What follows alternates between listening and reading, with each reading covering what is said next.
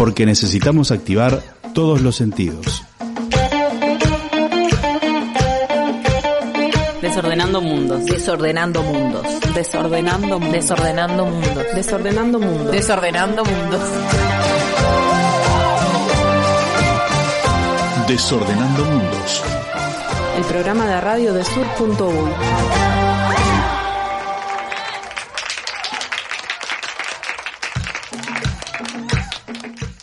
Buenas tardes, estamos arrancando el sexto programa de Desordenando Mundos, 28 si contamos todos nuestros programas, aquí en Radio Pedal como todas las semanas. Buenas tardes, Diego. Buenas tardes. Buenas y frías tardes. ¡Puah! Que devuelvan la media estación. Por El que favor. se la llevó, que la devuelva. Estaba media media, como dice la publicidad esa que es buenísima, me encanta. No, no sé, no sé igual. Ah, no, es- no tengo tele, ¿viste? Eh, creo que es publi- publicidad de un, de un jabón de, de ropa. eh, y es muy bueno. es muy bueno. Después la traemos para, para Bueno. comentar porque me parece una de las mejores que ma- en este momento, al menos conecta mucho con mi humor. eh, Bueno, capaz que es eso nomás. Es importante. Bueno, Sanfer, ¿cómo andas del otro lado del vidrio? Buenas tardes Victoria, buenas tardes Diego. Bueno, 17 grados en toda la capital federal de Montevideo. Eh, actualmente nuboso el clima, se prevé una mínima de 14 grados para la noche y bueno, chubascos puede ser. El fin de semana no, realmente no, no sé si va a llover, pero por las dudas, lleven paraguas nunca, nunca, nunca sobra. El informe meteorológico por Sanfer que tiene... ¿Tiene su propia cortina o me parece a mí? Sí, sí, sí, sí. Eh, sí, tengo. Ah, muy bien, como tiene que ser. Totalmente preparado. Improvisada Este- el momento. Muy bien. Eh, creo que merece más espacio. Ya, ya, Sí, ya sí, está, sí. está puesto ahí. Lo vamos a empezar a poner en la grilla. eh, sí, yo creo que sí, lo vamos a empezar a poner a la grilla, ya tiene su propia cortina y bueno, cada vez va ganando más lugar. Exacto. Muy Eh, preparado vino Muy hoy. preparado, parece que va a estar fresco, así que pongan la frazada en los pies. Y bueno, empiecen a sacar mantitas, bolsa agua caliente, porque se está. Ya se empezaron a ver las primeras estufas leñeras prendidas, ¿no? El uruguayo la agarra. Ah, sí. Yo inauguré ya la temporada. La inauguró, muy bien, semana, muy sí, sí, sí. Muy orgullosa que la pude prender en un toque sola. Bueno, no me quedaba otra, ¿no? Pero no tenía alternativa, pero pude, pude con ella. Muy bien, muy bien, sí. Y sobre todo estos primeros fríos los sentimos un poco más, ¿no? Después eh, nos acostumbramos, pero raudamente la gente arrancó para, para estufa leña, está muy bien.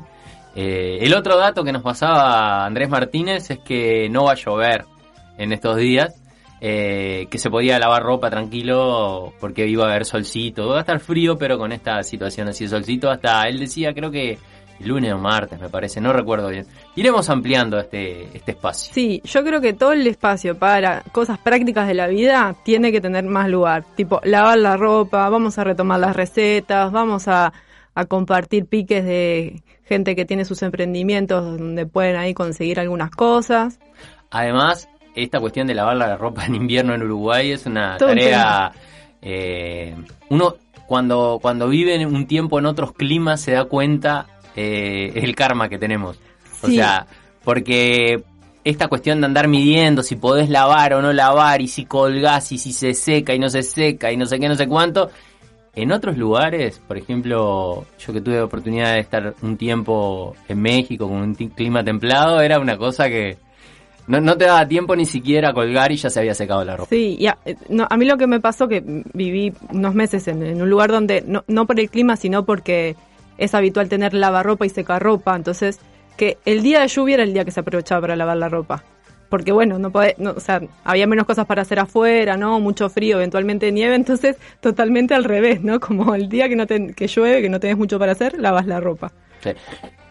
Terrible, terrible. Solo le decimos a las oyentes, a los oyentes, que eh, no todo el mundo tiene el karma que nosotros tenemos en invierno con la ropa. Eso es, es, es Ese importante. cálculo permanente de si hoy levanta, te despertás y abrís la ventana. Y eso de sacar, o sea, de colgar ropa, descolgarla húmeda, volverla a colgar, descolgarla húmeda como en secuencias sucesivas, un loop terrible, bueno, eso parece que, que no es algo que todos los habitantes de este, de este planeta vivan.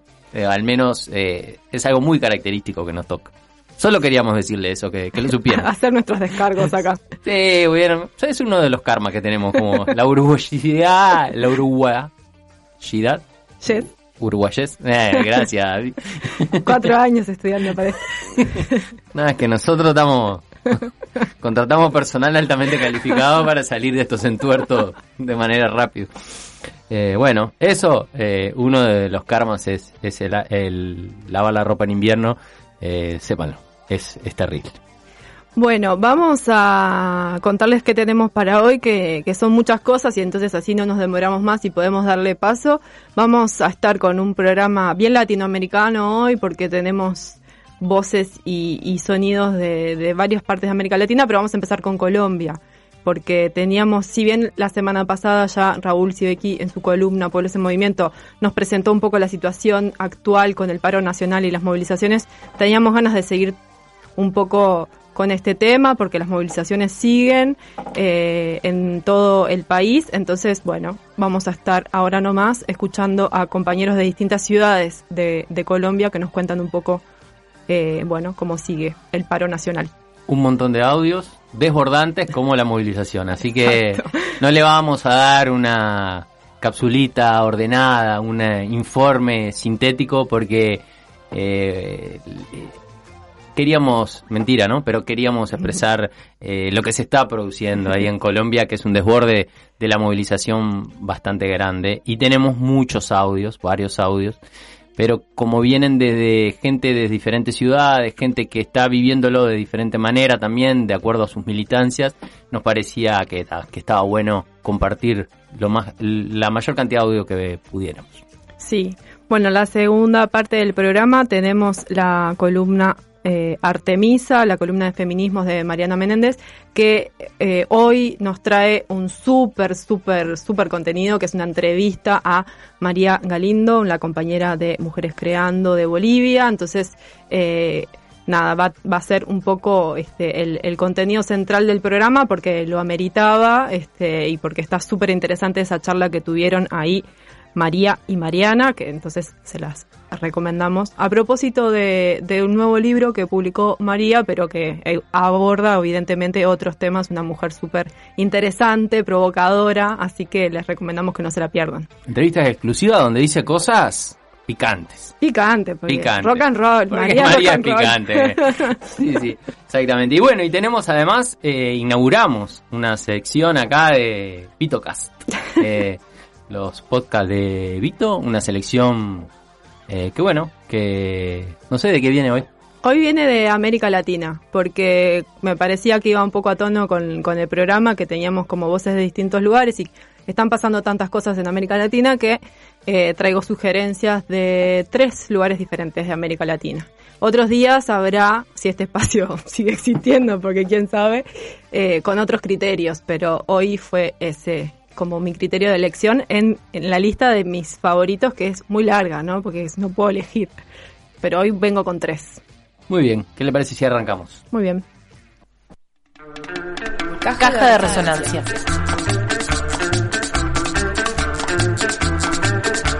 Caja de resonancias.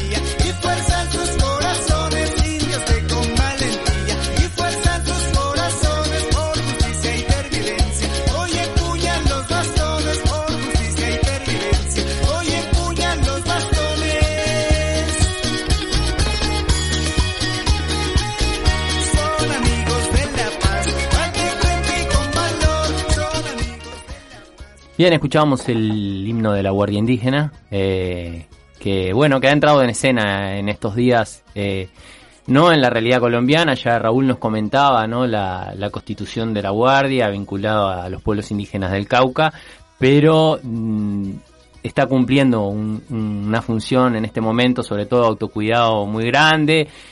Eh, han habido muchas cosas que han circulado en redes sociales, hay situaciones de enfrentamiento, hay situaciones muy variadas, está la, situa- el, la, la toma de la cadena Caracol diciendo se enfrentaron ciudadanos e indígenas, ¿no? Que, que pinta un poco eh, el lugar, digamos, donde los medios eh, hegemónicos o comerciales eh, colocan a los pueblos originarios. Y a mí una cosa que me llamaba la atención cuando esto se compartía en redes sociales, que compañeras de Perú decían, en Perú hicieron lo mismo, y en Claro. Bolivia hicieron lo mismo, y en Guatemala hacen lo mismo. Y es una cosa así como que, que, se repite de manera, eh, bueno, eh, reiterada. eh, pero la Guardia Indígena y en, en realidad la presencia indígena en el paro está siendo también muy fuerte.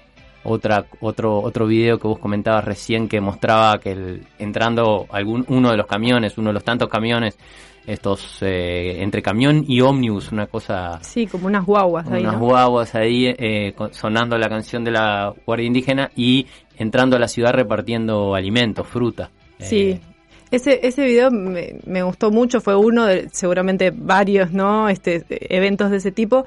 Sobre todo, bueno, primero por la alegría, ¿no? Porque iban ahí con la música y también por esta cuestión de, del- de lo urbano que parece que a veces es mejor, ¿no? O, o esta cuestión más civilizada que parecen tener las ciudades y sin embargo, claro, las ciudades con todo este contexto han quedado muchas de ellas desabastecidas y ahí es la, la, la Guardia Indígena la que de algún modo no solo cuida las movilizaciones, sino que también contribuye con los alimentos. Entonces, nada, como esta imagen de que al final quienes tienen lo que realmente necesitamos son estas comunidades y no estas megas ciudades llenas de edificios, pero que no nos pueden dar de comer ni, ni sostener nuestras vidas. Por eso me, me gustó mucho, me pareció muy representativo ese video, que era de Cali, justamente uno de los lugares donde está más complicada la situación, porque han habido muchos enfrentamientos y sobre todo ataques no solo de la policía, sino de paramilitares y de gente, del bien, decía otro de los, de los, de los titulares de televisión, ¿no? Como gente que va a atacar a los, a quienes se movilizan y en particular a la Guardia Indígena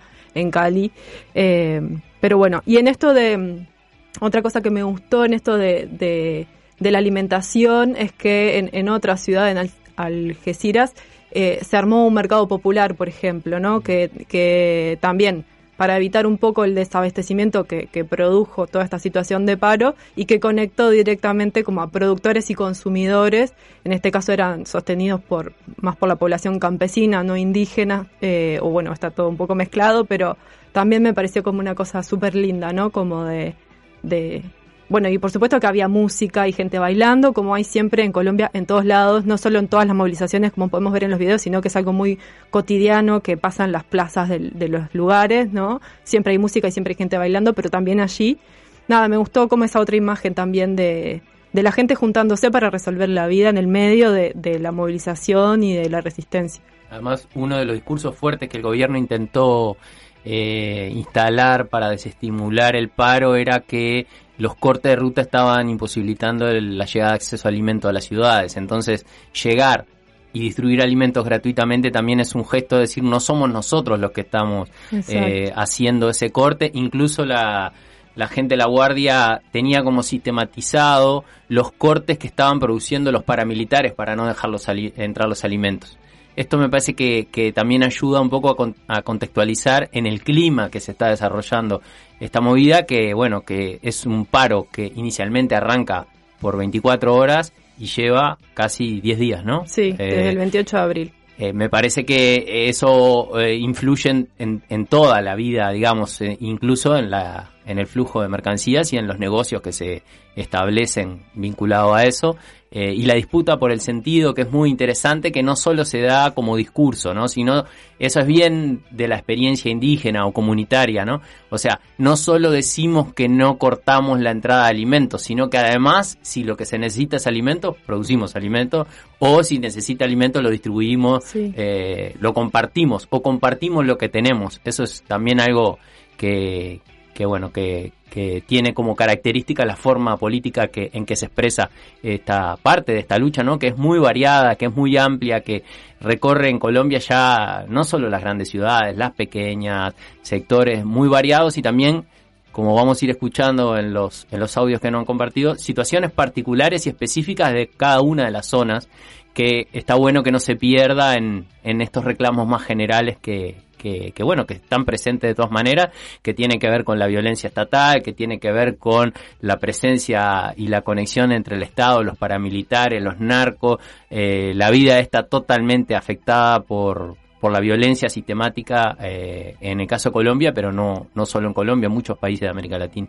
Sí, esto de la que decías de la producción de sentido es una cosa que también me fue de las que me gustó ver es como eh, al igual que pasó en Chile, digamos, y que ha pasado en otras luchas, se empiezan a cambiar los nombres de las calles, los nombres de los lugares públicos, a quitar algunos monumentos eh, que son más símbolos de la colonia, digamos, ¿no? Porque también, o sea, está toda la historia de violencia, pero después está toda la historia colonial que se vincula y se entronca, pero que tiene un, o sea, que es mucho más larga en el tiempo y, también vuelve a estar en tensión como esta cuestión de la colonialidad.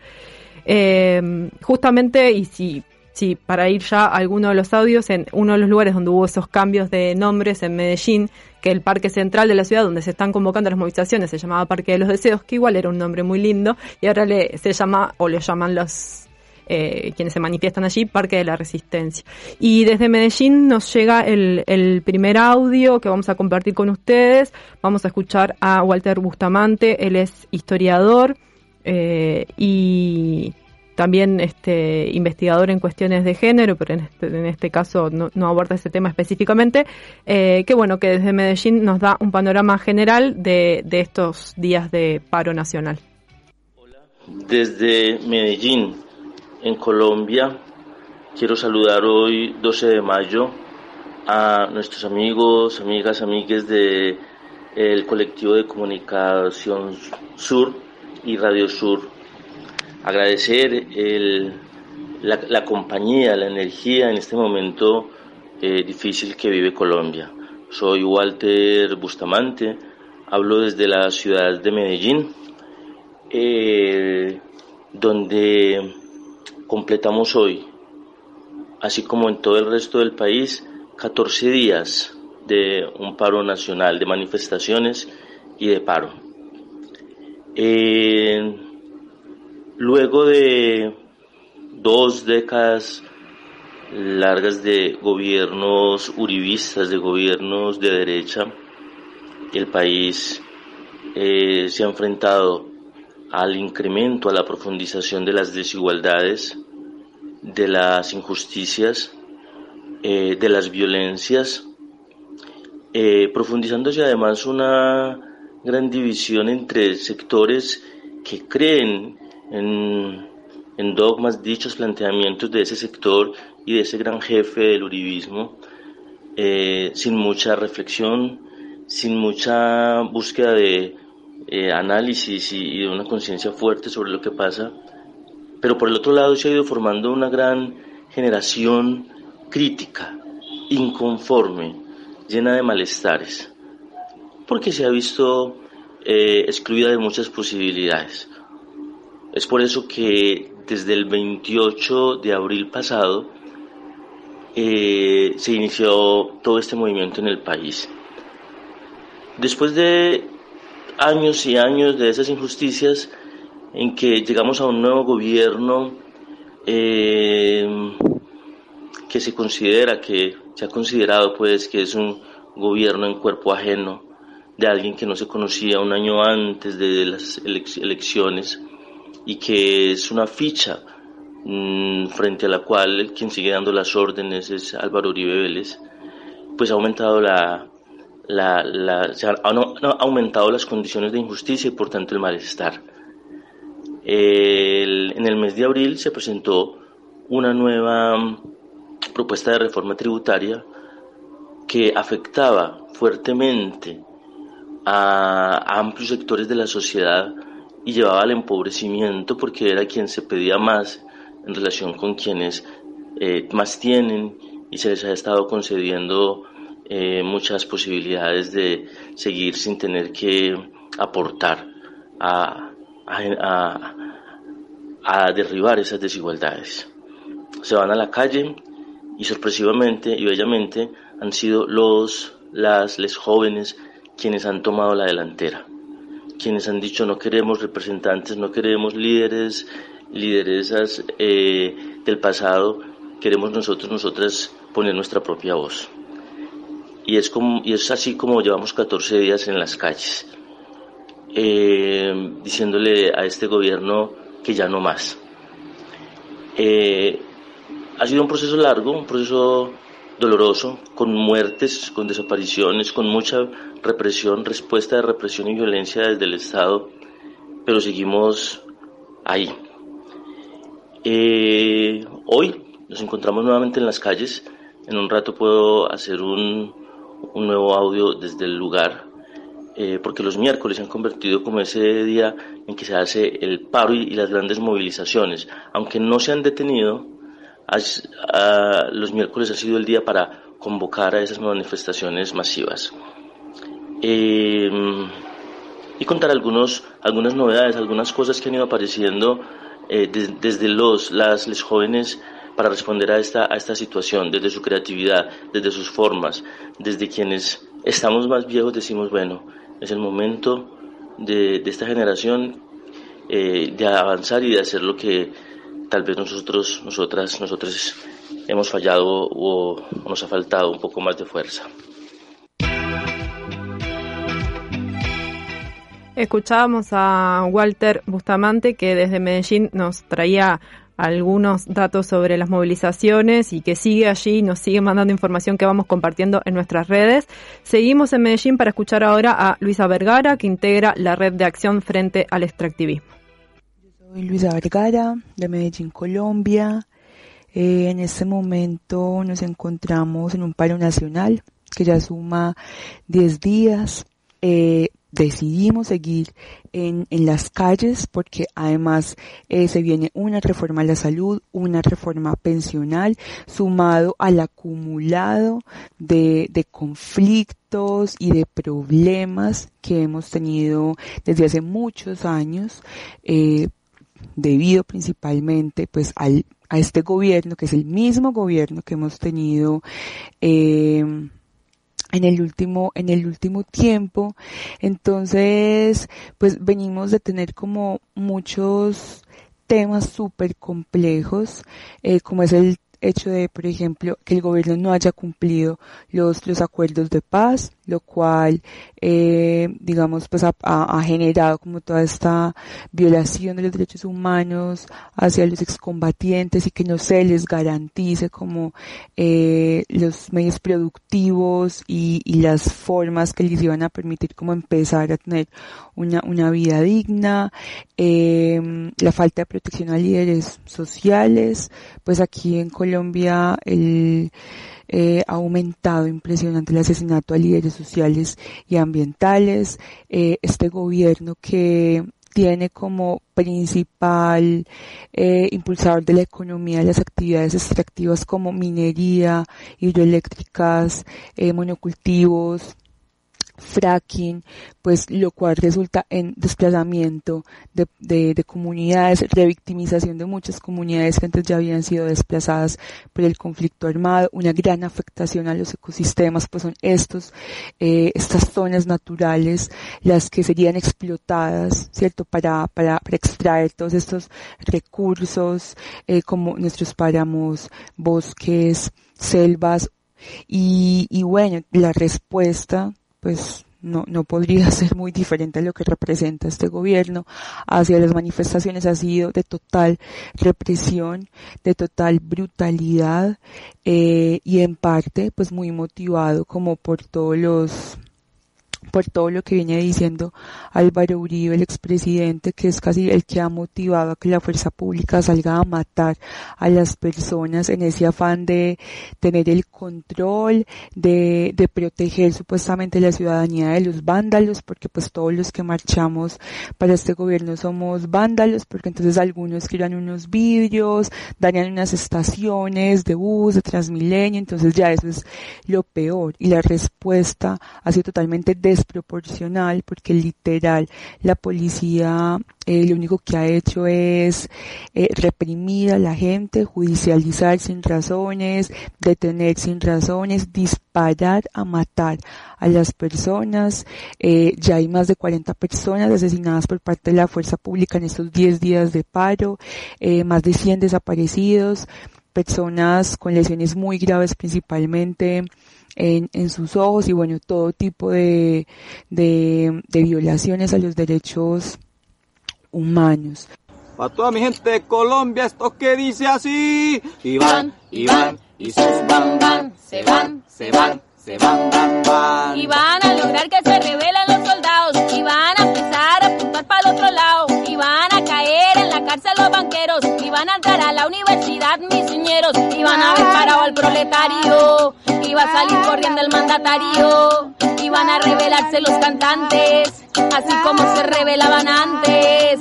Y van a enseñarle a tocar guitarra al duque. Para garantizarle su derecho a que se eduque. Y el rey no va a ver el alumbrado en los diciembres. En la modelo va a pasar la navidad siempre. Y van a bailar las lideresas. Y van a liberarse las represas. Indios del Cauca y Catatumbo.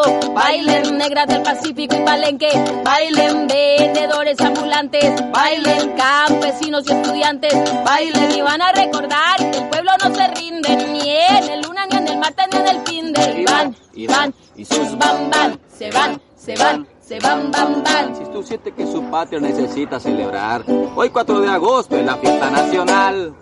El pueblo no se rinde, carajo. El pueblo no se rinde, carajo. El pueblo no se rinde, carajo. El pueblo no se rinde, carajo. El pueblo no se rinde, carajo. El pueblo no se rinde, carajo. El pueblo no se rinde, carajo. El pueblo no se rinde, carajo.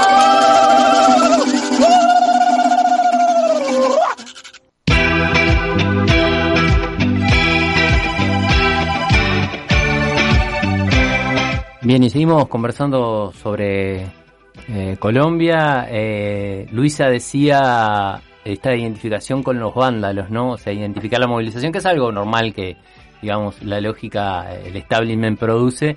Ahí había una de las cosas lindas que veíamos en redes sociales hoy, era un, un meme que decía, los, los vándalos te regalaron seis meses de universidad gratis, una cosa así, o le regalaron a tus hijos porque una de las medidas que luego de sacar la reforma tributaria, que fue lo que inicialmente genera la movilización, la, la siguiente medida como de peso de Iván Duque es eh, comunicar que no se van a cobrar matrículas en la universidad durante seis meses. Entonces era muy interesante esto como un logro de los vándalos que permiten educación pública y gratuita, ¿no? Eh, Sí. Los vándalos. Eh, y también escuchábamos esta canción que es casi nuestra cortina musical sobre Colombia porque la escuchamos del programa pasado, de Edson Belandia y Adriana Liscano. Eh, estas canciones directas, Panfletos. panfletos, Que nos, nos encanta. Se van, van, van, se van y van. Cantaban la banda allá por, por Colombia. Y bueno, capaz que podemos seguir escuchando algunos audios que nos han llegado. Ahora nos vamos a Cali, al Valle del Cauca. Diana Granados, que es una compañera feminista del colectivo Fuerza Violeta. Bueno, un saludo a todas y todos los que nos escuchan. Mi nombre es Diana Granados. Eh, hago parte de una organización de mujeres colombianas que se denomina Fuerza Violeta. Somos mujeres y organizaciones feministas que hacemos parte eh, de la Minga indígena, social y comunitaria y que estamos en el norte del Cauca, al suroccidente de Colombia. Eh, hoy les estoy hablando desde la Universidad del Valle, ubicada en la eh, capital del departamento del Valle del Cauca, Cali, eh, que desde el 28 de abril, como muchas otras ciudades y muchos otros lugares eh, de nuestro país, se declaró en paro nacional. Eh, desde el 28 de abril, muchos colombianos y colombianas organizados y no, decidimos salir a protestar contra las medidas retardatarias, injustas, desiguales del gobierno colombiano en cabeza del presidente Iván Duque, de su coalición de gobierno y de su partido de ultraderecha, el Centro Democrático, y especialmente lo que nos convocó fue movilizarnos contra una reforma tributaria que iba a agudizar los niveles de desigualdad de nuestro país que venían antes de la pandemia, pero que con la pandemia se agudizaron. Eh, pero lo que nos dimos cuenta cuando estuvimos en las calles y cuando estuvimos eh, reconociéndonos muchos y muchas era que no solamente estábamos protestando contra la reforma, sino que estábamos eh, cansados, cansadas y con un hartazgo sobre todas las medidas políticas de estos gobiernos que han hecho sus reformas, sus propuestas de ley y sus políticas en general a espaldas del pueblo y sobre todo contra el pueblo. Eh, lo que también este paro nos hizo ver en estos 11 días de movilización que llevamos desde el 28 de abril es que hay una inmensa capacidad de movilización, de creatividad eh, y que hay un eh, actor muy importante que está, digamos, fortaleciendo y haciendo posible también la resistencia en las calles y son los jóvenes y las jóvenes de los barrios populares de muchas ciudades y en particular de Cali.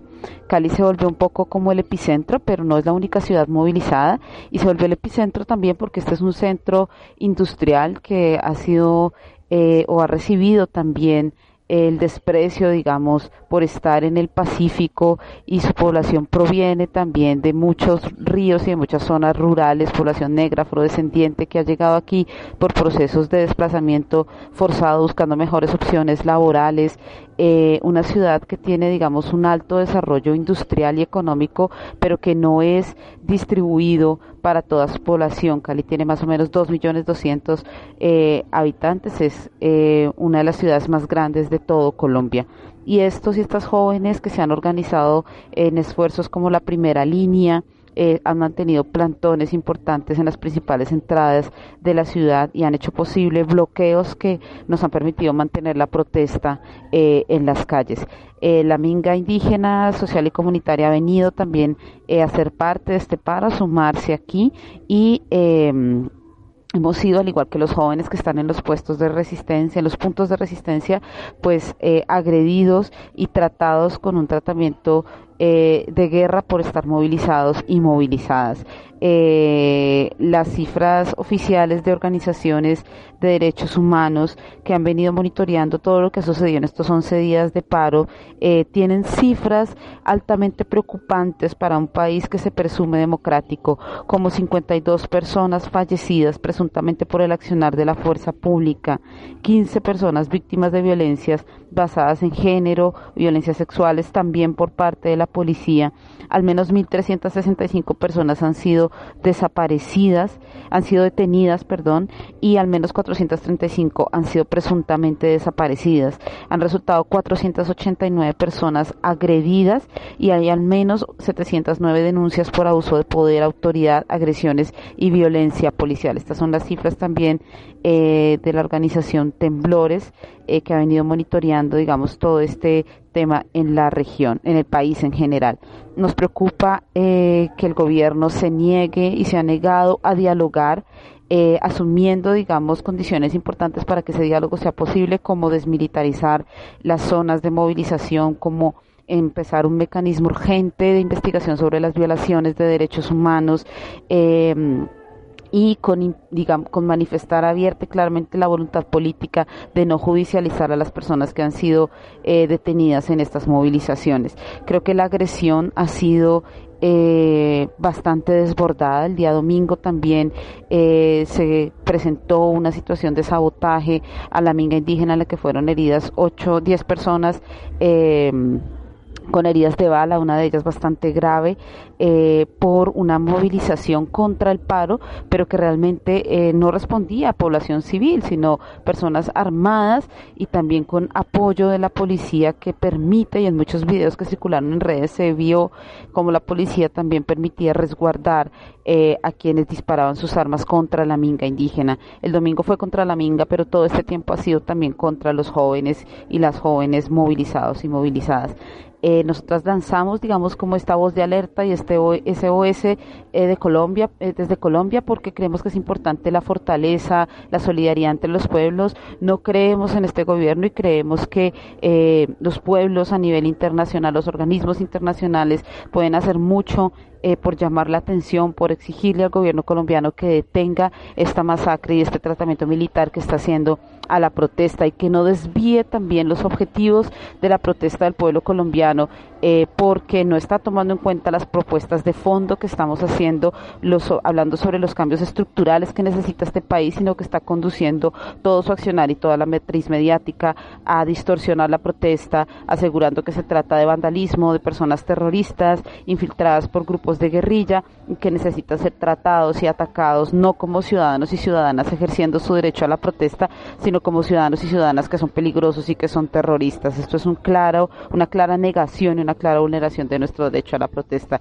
Así que hermanas, hermanos que nos escuchan en cualquier territorio, en cualquier lugar de esta gran Abyayala, eh, estamos juntos y juntas y la solidaridad eh, pues sigue siendo la ternura de los pueblos y allí estamos con toda la fuerza movilizados y movilizadas para que este paro nacional en Colombia pueda ser una fisura y un, un eh, una, una piedra importante para poder cimentar las transformaciones que nuestro país necesita para las personas que más han sufrido la opresión, la violencia, la desigualdad, como los pueblos negros, afrodescendientes, indígenas, las mujeres, los jóvenes de los barrios populares, las jóvenes, todo este pueblo que es la mayoría y que ha sido olvidado. Eh, que eh, ha sido conducido a una situación de eh, pobreza, de discriminación y de racismo por un gobierno violento, autoritario y antidemocrático como el del presidente Iván Duque. Seguiremos en lucha eh, y a parar para avanzar. ¡Viva el paro nacional! Bien, escuchábamos a Diana desde Cali. Eh, que nos tiraba un montón de información. Una, una, de las características que tiene la cobertura internacional del tema de Colombia es que se focaliza, Diana los comentaba, ¿no? Pero se focaliza como en la represión, en los muertos y como que el, eh, prácticamente la causa de los muertos es la movilización. Entonces, como la gente se moviliza, el Estado no tiene otra que, que, reprimir. Y me parece que una de las tareas así en la que nosotros queremos colaborar es en dar vuelta a eso, digamos. Eh, porque bueno, hay una situación de hartazgo real, producto de que a la gente la vienen madreando, como dicen en otros lugares, o la vienen castigando en, muchas facetas de manera dura, donde el Estado también ahí es, fuertemente responsable, tanto de manera directa como indirecta. Y, hay, un intento, hay un intento, ah, un intento no, hay una señal muy clara de hartazgo y hay un intento que me parece que es el momento que se está ahora de empezar a conversar para ver cuáles son eh, las formas de, de ir eh, desatando algunos nudos que tienen que ver con esto, ¿no? No solo protestar contra lo malo que sucede, sino decir, bueno, cómo desandamos eso malo que sucede. Y creo que una de las características que tiene la dinámica es que quienes no están interesados en que la gente se pueda ir poniendo de acuerdo en cómo quiere ir resolviendo esos problemas, va generando situaciones para que esa conversación no se produzca de una manera tranquila. Bueno, evidentemente no se va a producir de manera tranquila porque se está en un momento de, de protesta, pero se intenta que el centro o el epicentro se ponga en la represión, en los desaparecidos, en las muertes, y el centro hoy la, la, movilización lo está poniendo en las cosas que queremos, ¿no? O sea, ya no queremos los que nos dan, pero además queremos esto otro, y bueno, me parece que eh, estamos en ese momento en Colombia. Una de las cosas que, veía es que también hay una tensión fuerte en quien representa el paro y a la movilización. Hay un comité de paro que es el que convoca el paro al inicio, hace 14 días, que fundamentalmente estaba integrado por las centrales sindicales y hoy en día, bueno, ya con la presencia de la minga indígena, con los colectivos de mujeres y feministas, con colectivos y, y grupos juveniles de de todo tipo, se interpela esa interlocución y quién pacta con el gobierno. Y una cosa que se está planteando con bastante inteligencia es eh, no producir acuerdos generales. O sea, que haya acuerdos grandes y generales, pero también haya acuerdos particulares por región, por ciudad, por gente que se moviliza, por y bueno, y, ahí hay un tiempo que es el tiempo también de la deliberación, que en este caso se, no es un tiempo de deliberación tranquilo, sino es un tiempo de deliberación en el medio de la movilización, pero que se está produciendo en este momento como para poder ir encontrando eh, algunas pistas que permitan destrabar eh, los grandes problemas que, están denunciando, bueno, que tiene que ver con la precarización de la vida, que tiene que ver con la violencia, que tiene que ver con esta lógica de guerra sistemática contra la gente, en muchos aspectos, ¿no? Y, bueno, eh, súper interesante cómo, cómo se traía desde ahí. La compañera nombraba una, una organización que está sistematizando la información, que es como la organización hacia mm. afuera más, que nos genera también más confianza, porque la empezamos a ver como que varios compañeros y compañeras la comparten, que es esta Temblores. Y también está bueno tener en cuenta, nosotros en redes hemos compartido medios de comunicación, amigos, hermanos, independientes, que eh, están cubriendo esto, que a veces es muy difícil desde afuera de Colombia recibir información. Eh, eh, yo este último, en estos últimos días estuve revisando bastante esta revista que se llama Hecatombe, que la, la super recomendamos, y también el trabajo que hace muchos años viene desarrollando Colombia Informa, que está siguiendo con fuerza. Hay muchos más, hay una lista que debe ser como una veintena. Seríamos injustos, capaz que luego podemos eh, nombrarlo, pero los invitamos a, que la, los vean en nuestras redes sociales ahí para, para, bueno, si quieren seguir la situación de Colombia, eh, no desde el relato de solo y exclusiva exclusivamente de la muerte y la represión, sino también de lo que la gente va a ir creando, eh, nada, una invitación a, seguir esos medios. Diana decía algo que, que a mí me, me, gusta mucho, que es esto de cómo se fueron reconociendo, cómo se están reconociendo, ¿no? Reconociéndose entre estos eh, diferentes colectivos y, y, y, experiencias que salen a la calle a movilizarse y que es en esa, en esa movilización que se pueden reconocer y que todos nos podemos reconocer a través de la lucha, ¿no? Entonces no es eh, como algo preestablecido que viene a decir, capaz que sí hay como unas iniciativas iniciales, decir hagamos un paro o salgamos a la calle, pero después cuando esto desborda absolutamente está todo este tiempo de encontrarse y reconocerse y deliberar, como decías vos, pero que se hace en la lucha mismo este, y que me parece fundamental en, en la medida que es ahí que se crea también este, bueno, nuevos imaginarios, nuevas formas de, encontrarse y de tejerse, ¿no? Este... Y que son procesos muy vertiginosos y que a veces en 10 días una sociedad logra avanzar décadas. Sí. En, en, muchos temas y en los temas que le preocupa, porque de alguna manera la gente los va procesando porque lo sufre cotidianamente y va eh, desarrollando eh, una inteligencia también como para poder sortearlos, eludirlos, pero cuando la potencia colectiva emerge hay otras posibilidades que se abran, abren que no son solo las eh, salidas más eh, de, pequeñas comunidades o colectividades que resisten a, esos problemas, sino realmente una sociedad produciendo un sentido nuevo, renovado para correr un límite, ¿no? eso es algo que se repite en la dinámica de las movilizaciones amplias, de los alzamientos, de las revueltas, eh, lo que las sociedades avanzan. A mí, eh, esto me, es una cosa que me interesa mucho, además porque la estudio, pero porque siento que a veces eh, lo que vemos cuando pasa esto es que, que duro el dolor.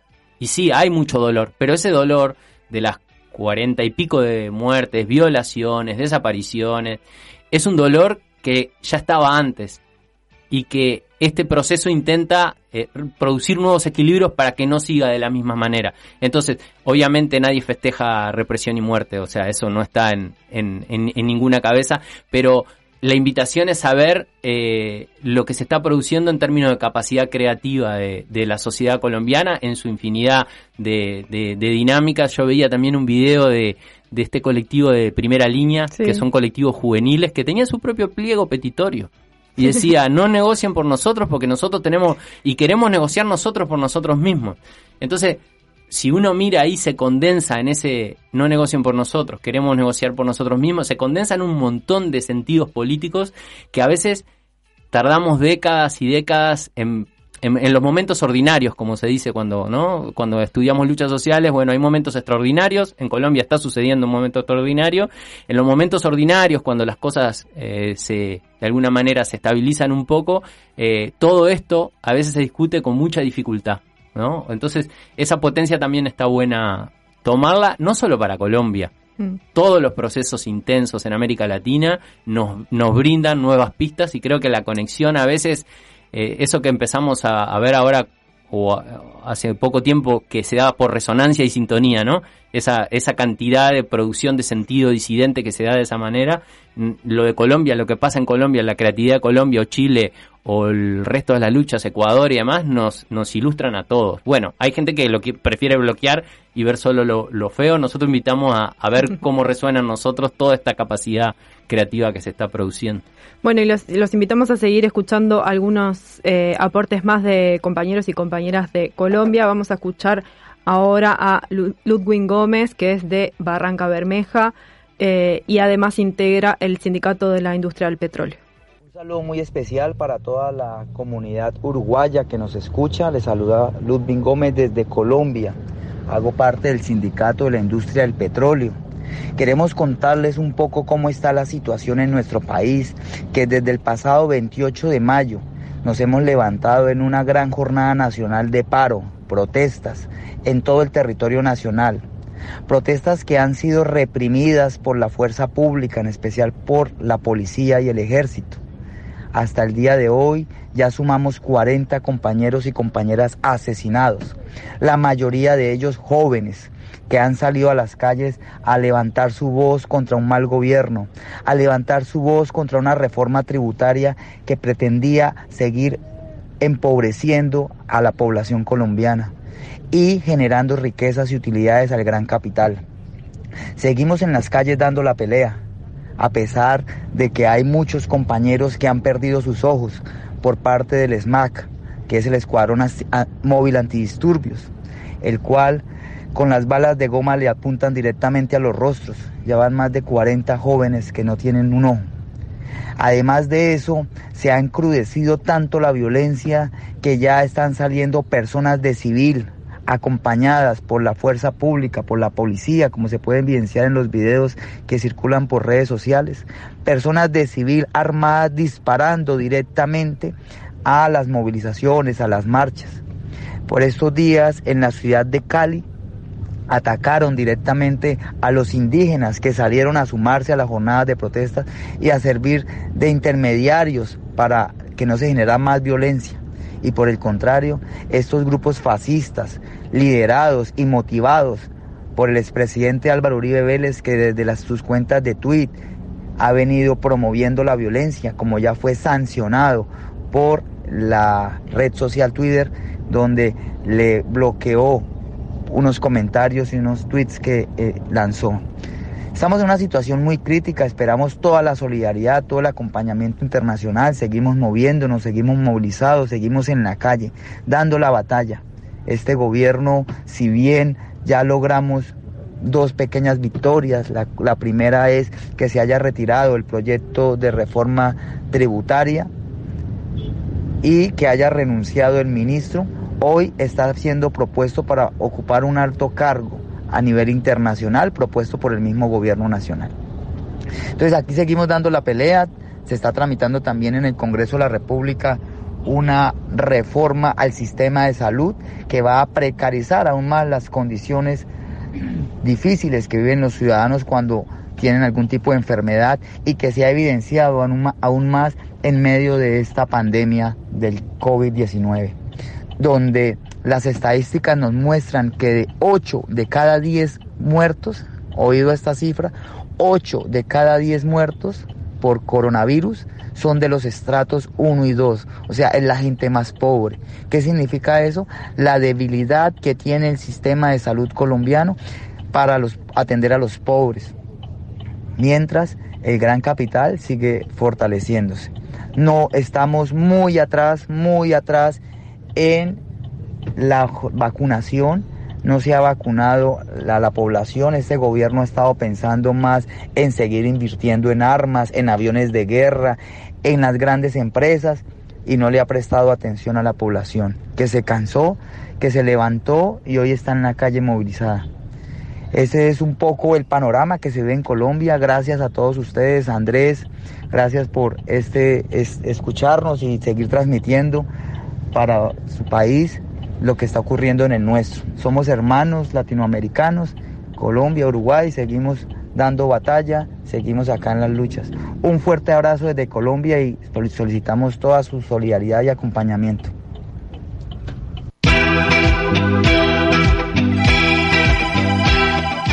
era Ludwig Gómez del Sindicato de la Industria del Petróleo, eh, que bueno, que nos traía otras impresiones sobre estas movilizaciones y en particular comentando algo que también ah, tiene mucho que ver con que este conflicto estalle ahora, que es la situación eh, de crisis que la pandemia agudizó. No es que no existiera antes, pero bueno, este evidentemente como en todos los países, pero especialmente en Colombia, eh, se agudizó las, las se agudizaron las dificultades económicas de acceso a la salud eh, y demás.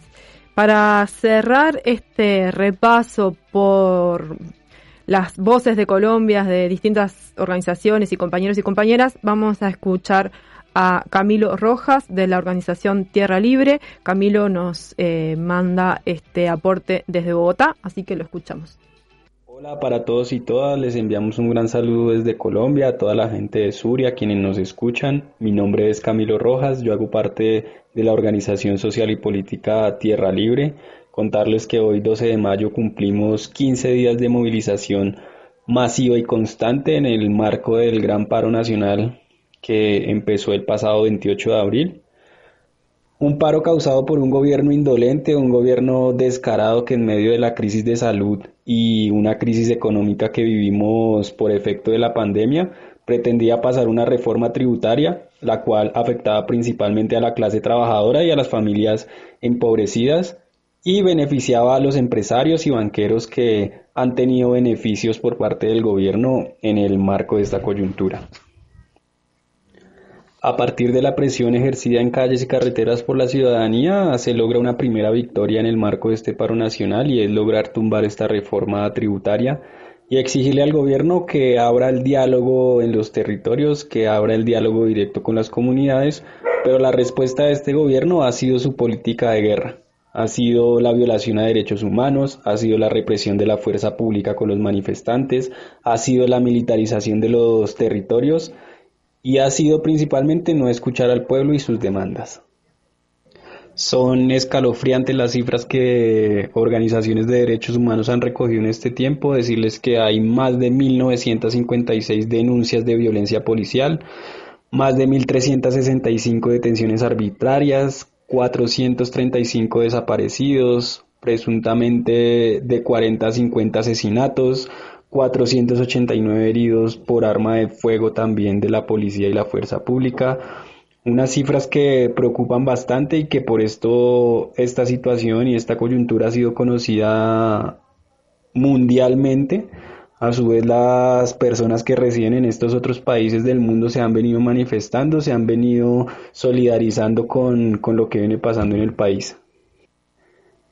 Ante esto, la ciudadanía colombiana, las organizaciones sociales, la gente de a pie, eh, se mantiene firme en sus denuncias, se mantiene firme en sus demandas, se mantiene firme en las movilizaciones en calles y, carreteras. Al día de hoy hay grandes movilizaciones en el país y seguimos exigiendo ese diálogo que hoy digamos las personas no se sienten representadas en, los políticos, en las coaliciones que se han venido conformando de cara a las elecciones del 2022, en el Comité del Paro Nacional, sino que la gente se representa a sí misma en sus territorios, lo cual nos viene exigiendo a las organizaciones sociales pensarnos nuevas maneras de actuar, pensarnos nuevas maneras de, de consensuar asambleariamente en los territorios y cosa que de allí podamos generar pliegos de peticiones locales y que tengan sonido a nivel nacional y estos pliegos tienen unas exigencias concretas. Uno, ya tumbamos la reforma tributaria. La idea es que el nuevo borrador de reforma que se llegue a consensuar, principalmente los ricos son los que tienen que pagar esta crisis. Dos, la reforma a la salud, hay que tumbarla también. Tres, exigimos una renta básica para el gran porcentaje de la población colombiana que por medio de la pandemia ha estado en crisis. Cuatro, no a las fumigaciones con glifosato en el campo. 5 que pare la masacre a líderes y lideresas sociales. 6 necesitamos una reforma policial ya, una reforma estructural a este ente que en vez de cuidar al pueblo colombiano lo está hostigando, asesinando y desapareciendo. Y 7 que haya justicia, justicia en los asesinatos cometidos por la fuerza pública en el marco de este paro nacional, que hayan investigaciones y judicializaciones y que haya una reparación para las familias y para las víctimas. Les mandamos un abrazo gigante, muchas gracias por abrirnos estos espacios y seguimos en resistencia. Desordenando mundos. Desordenando mundos. Desordenando mundos. Desordenando mundos. El programa de radio de sur.uy.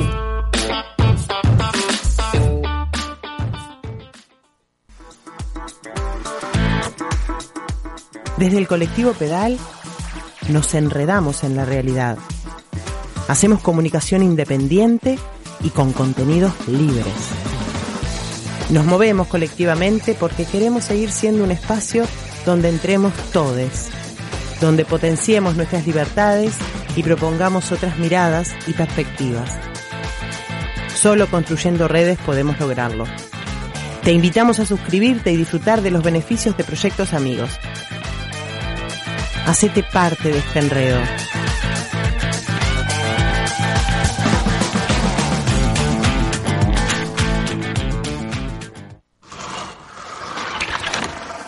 La Persiana. El periodístico matutino de Radio Pedal. Preguntas, respuestas, información y perspectivas. De lunes a viernes de 8 a 9 de la mañana, con repetición de 13 a 14 horas. La Persiana. Un proyecto colectivo.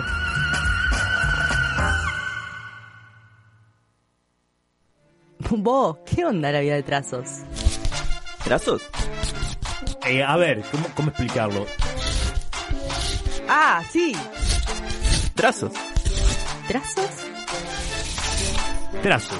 Séptima temporada. Siete temporadas sin buscar sonrisas cómplices ni caer bien. Todos los jueves, 18.30 horas, Por Radio Pedal.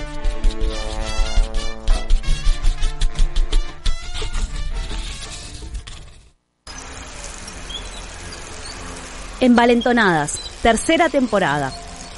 Más envalentonadas que nunca. Los viernes cada 15 días a las 9 de la mañana.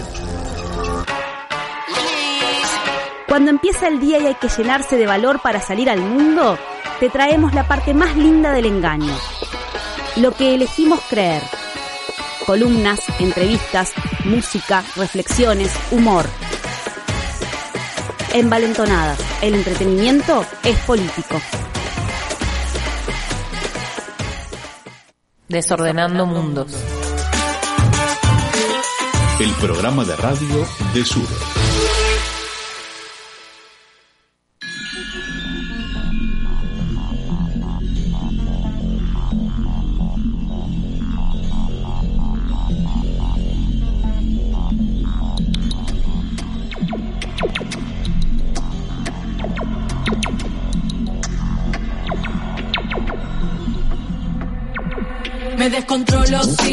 Veces frenesí mutante. Fuera una sonrisa elegante. No me den calmante con promesa vacía. Mi nana me la curo con brujería. Me descontrolo, sí, a veces frenesí mutante. Fuera una sonrisa elegante. No me den calmante con promesa vacía. Mi nana me la curo con brujería. Vampira, ese vínculo está chupándote la vida. Fíjate que ya no salís ni a la esquina. Es que estás demasiado metida. No pires con ese amor como principal. Les amigues y les amantes van horizontal. Esa jerarquía rancia de la sociedad, pero no tuya, no, no. Estás aislada y a mí me preocupa. Antes eras piola y ahora en la patrulla. Controlando que tu vínculo no interactúe con ninguna, no. Veces frenesí mutante. Fuera una sonrisa elegante. No me den calmante con promesa vacía. Mi nana me la curo con brujería. Me descontrolo, sí, a veces frenesí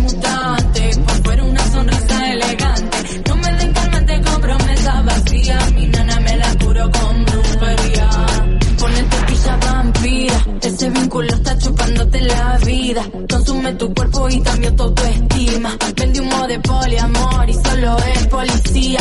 Cero en responsabilidad afectiva. Pego en lo que sustenta su rutina. Miedo ver tu identidad diluida. Fuego a esas estructuras que te aíslan. Cero en responsabilidad afectiva. Pego en lo que sustenta su rutina. Miedo ver tu identidad diluida. Fuego a esas estructuras que te aíslan.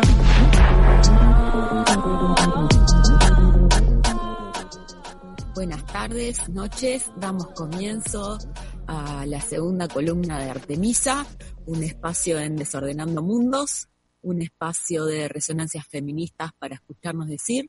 Mi nombre es Mariana y especialmente hoy estoy muy contenta con el material que les vamos a compartir. Les cuento que hace unos pocos días conversamos con la feminista boliviana María Galindo.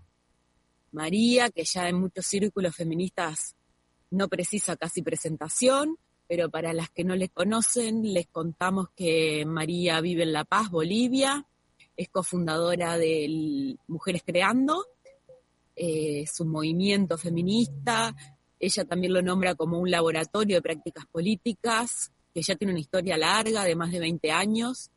María en particular es estudió psicología, pero sobre todo es activista, es artista, es comunicadora y escritora.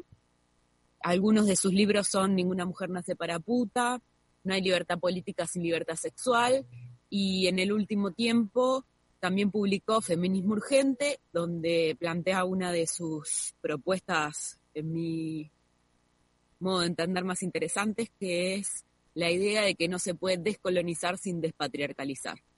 Pero en esta oportunidad la entrevistamos para hablar de su último libro, que salió hace muy poquitas semanas en Bolivia, que se llama Feminismo Bastardo. Vamos a escucharlo. Bueno, eh, estamos entonces con María Galindo. María, te damos la bienvenida. Estoy muy contenta de poderte entrevistar hoy. Eh, queríamos conversar, bueno, en general eh, sobre las luchas feministas, pero en particular sobre la presentación de tu último libro que sacaste hace algunas semanas, Feminismos Bastardos.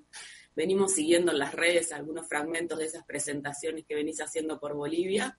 Bueno, pero quería que nos cuentes de qué va un poquito el libro, por qué Feminismos Bastardos. Bueno, primero feminismo bastardo porque es un otro feminismo es un otro feminismo que no es que llega a fragmentar más los feminismos, porque sí me parece a mí interesantísimo el hecho de que mm, este cuerpo feminista es un cuerpo compuesto de una multiplicidad eh, muy grande de visiones, de mm, puntos de partida distintos, y entonces esa mm, pluralidad de voces y ese cuerpo complejo, imposible de simplificar, imposible de manejar a partir de una vanguardia, a partir de un solo presupuesto, a partir de una sola visión de la sociedad, a mí me parece lo más lindo que hay en los feminismos en general. Entonces no se trata ni de unificar, ni de no fragmentar. Pero este feminismo bastardo es un feminismo eh, que primero intenta resolver dos, dos cuestiones centrales. La primera, esta presión muy fuerte que se vive en países como México, Bolivia, Perú, Ecuador, Colombia, quizás un poquito menos en Uruguay, pero porque simplemente se lo soterra, que es esta presión tan fuerte entre una visión a partir del Estado-Nación de la condición mestiza como una condición de negación de lo indio, de afirmación de un blanqueamiento, y el otro polo de presión de un originarismo milenario, pachamamista, que, digamos, plantea que no ha pasado el colonialismo por encima.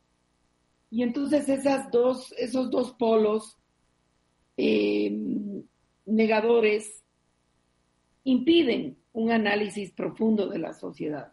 Entonces ahí yo interpongo la violación como un mecanismo social de constitución de la sociedad.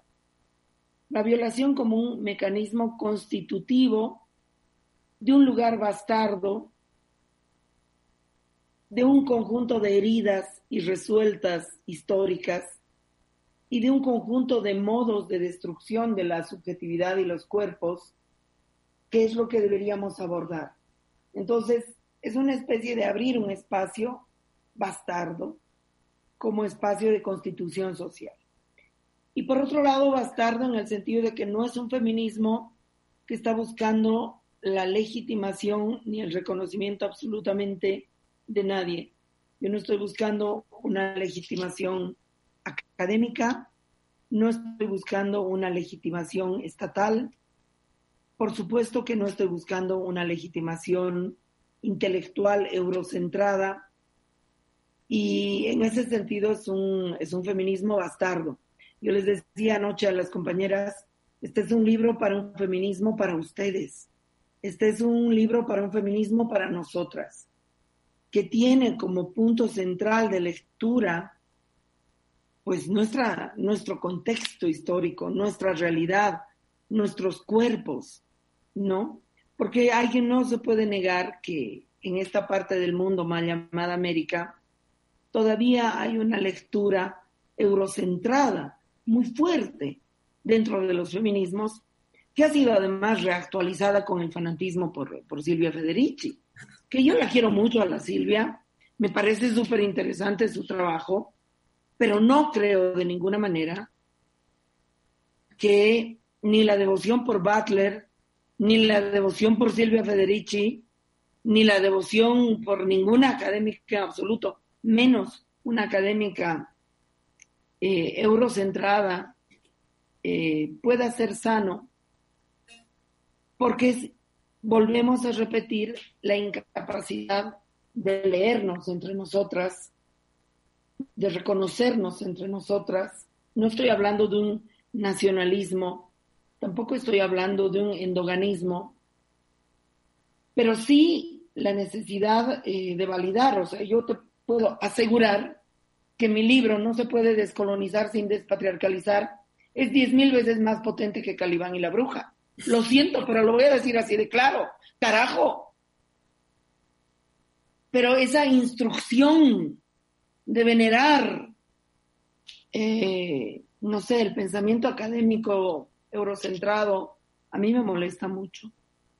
Sí, nosotras, cuando digo nosotras, pienso en Minervas, el colectivo feminista donde participo, sintonizamos en, no sé, en varias cosas de las que vos decías, ¿no? Uno está, nosotras en realidad decimos mezclar todo, ¿no? No quedarnos con una única tradición de lucha, que en Uruguay es sobre todo toda la clave sindical, ¿no? De, de, clase proletaria, y que los feminismos nos han hecho descubrir otras memorias, ¿no? que están hasta en nuestro propio territorio y en esa idea de, de, mezclar todo, que a veces como que nos quieren obligar a decir a qué corriente de feminismo ustedes.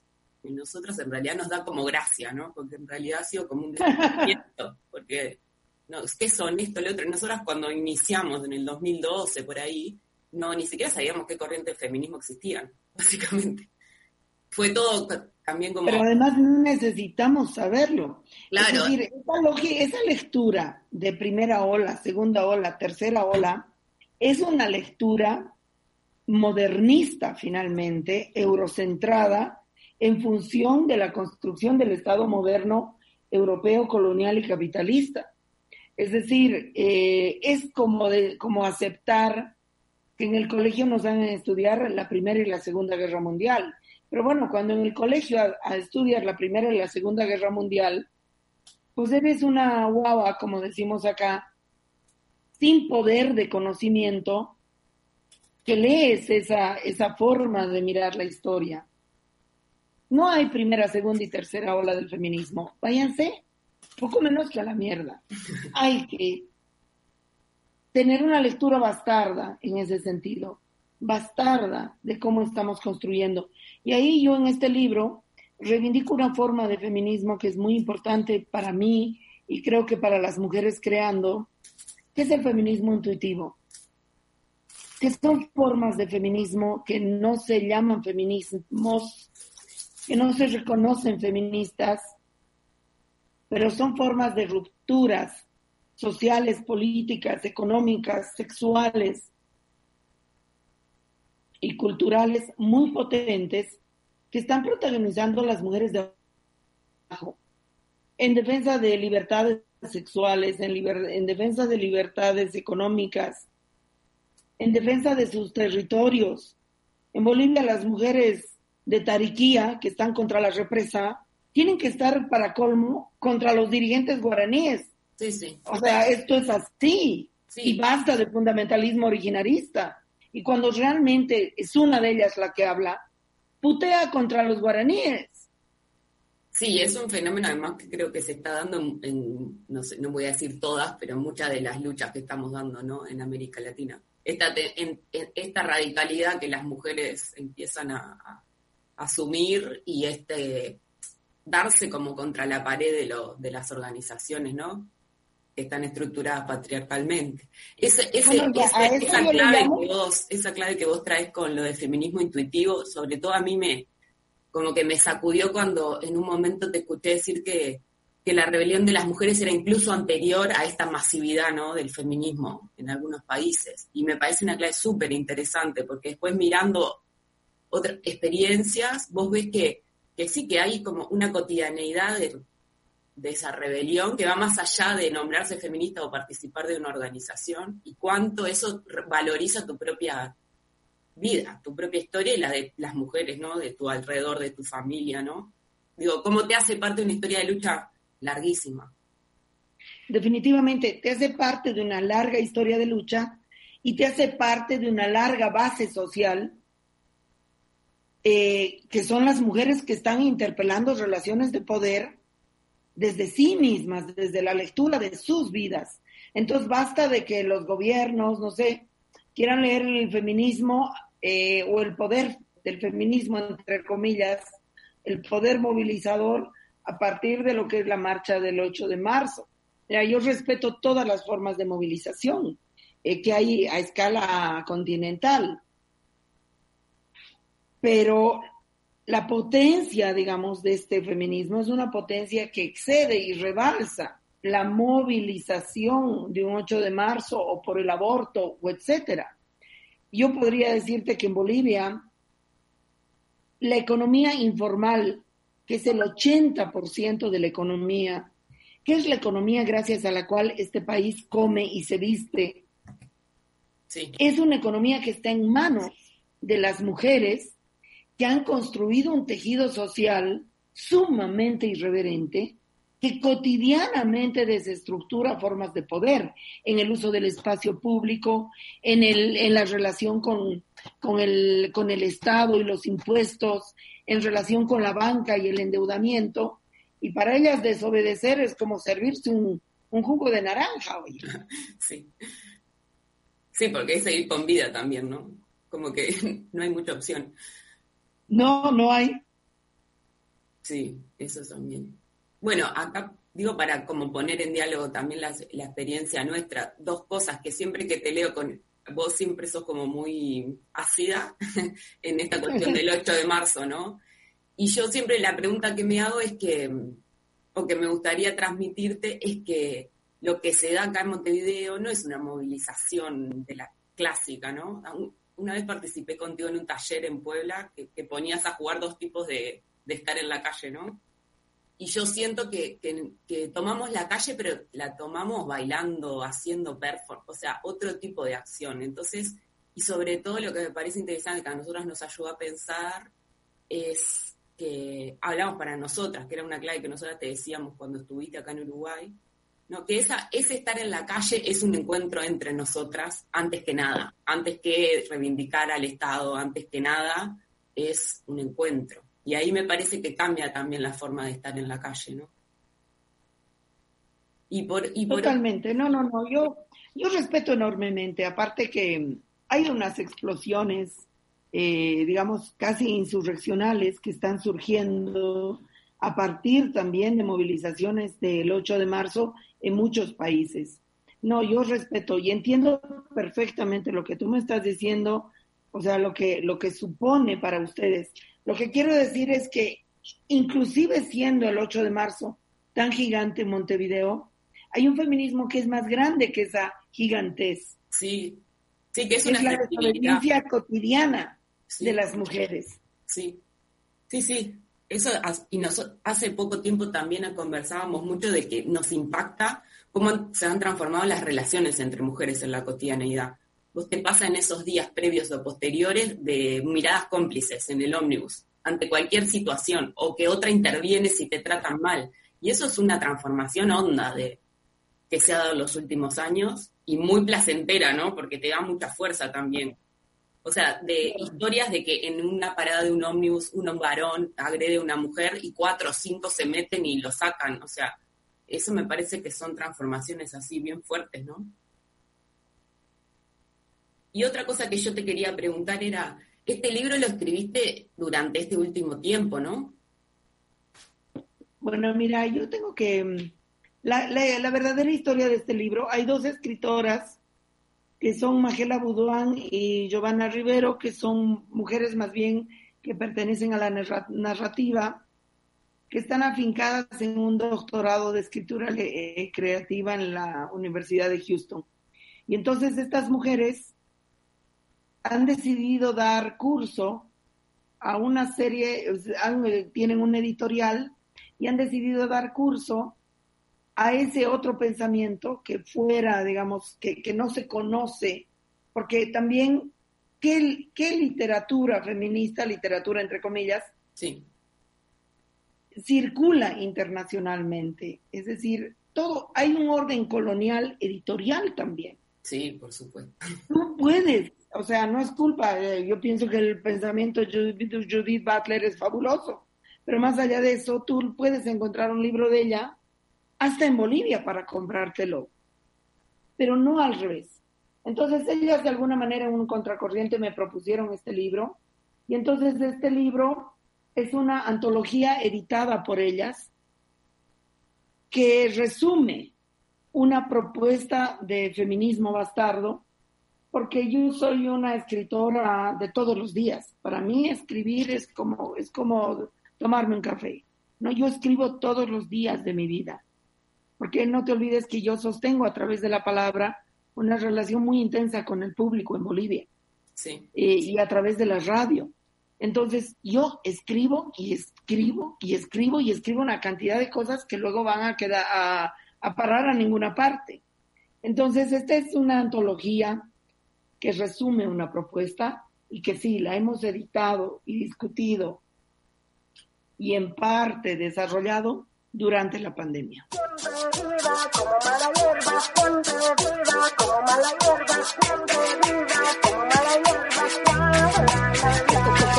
¿Quién dijo que era fácil ser mujer? Desde pequeñita me hicieron creer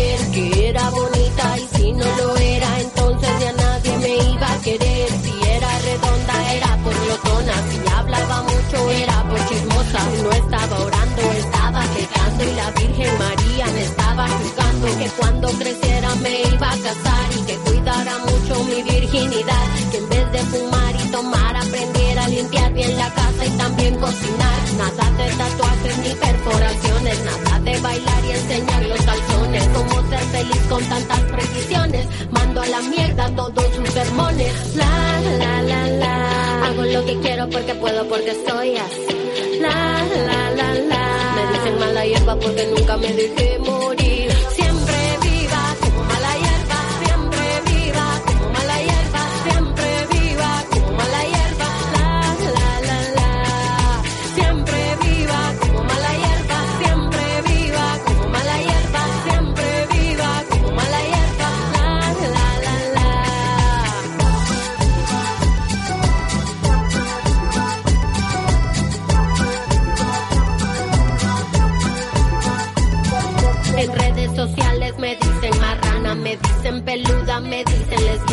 Me dicen fea, me dicen atea y yo siempre viva pues soy mala hierba. La la la la. Me tiran veneno, me quieren cortar. La la la la. Me tiran veneno, me quieren matar.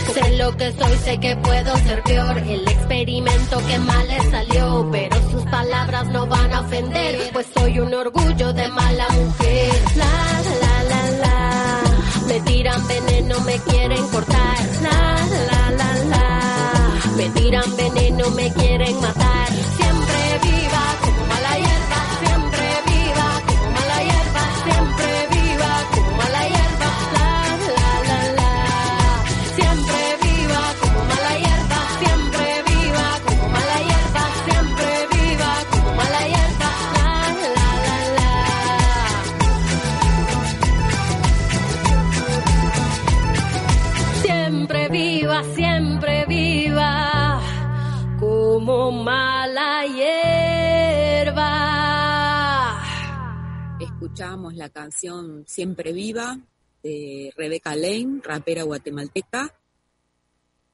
Y ahora vamos a seguir compartiendo la entrevista que realizamos a María Galindo a partir de su libro Feminismo Bastardo. En esta segunda parte nos centramos más en, en los efectos y en los problemas que nos abre la pandemia, ya que el libro fue en parte escrito y compilado en ese contexto. Le preguntábamos a María esta preocupación que nosotras tenemos de cómo politizamos esta, esta crisis, cómo pensamos más allá de entender que, el virus pareciera como que nos cae del cielo, ¿no? Y bueno, cómo politizamos esta, esta pandemia y también cómo politizamos el dolor que está implicando para todas y todos nosotros. venimos leyendo lo, lo que ha sido publicando durante todo este último año de pandemia y también había varias cosas de esas reflexiones que nos parecían súper interesantes. Una que también estuvo como muy presente en esta charla que tuvieron con Paul Preciado hace una- 10 días más o menos, eh, que me interesaba era esta cuestión de las heridas, que ahora hace un rato lo volvías a traer, ¿no? Como, y del duelo. ¿no? A mí algo que me impactó de una de tus notas que vos decías algo así, ¿qué pasa con una sociedad que no puede ni, ni duelar a sus muertos, ¿no? Entonces, nosotras acá estamos en esa misma situación. En Uruguay estamos con 60, 70 muertes diarias en un país de 3 millones. O sea, realmente está siendo el momento más duro de la pandemia. Y, y como una pregunta por cómo politizamos ese dolor, ¿no? Sin que nos paralice, pero cómo nos hacemos cargo de esas heridas. Y ahora vos traías lo mismo como para esas- estas heridas más viejas, ¿no? La herida, esta herida colonial, ¿no? Y en este polo de una cuestión identitaria súper cerrada o, el, blanqueamiento. Digo, pienso como her- herida tras herida, ¿no? ¿Y qué hacemos con eso? Y lo pensábamos de cara a una actividad que estamos pensando para el 3 de junio, ¿no? De incorporar esta cuestión también de, de estas pérdidas que hemos tenido este año, ¿no? Y de estas vidas que parece que no valen nada, ¿no?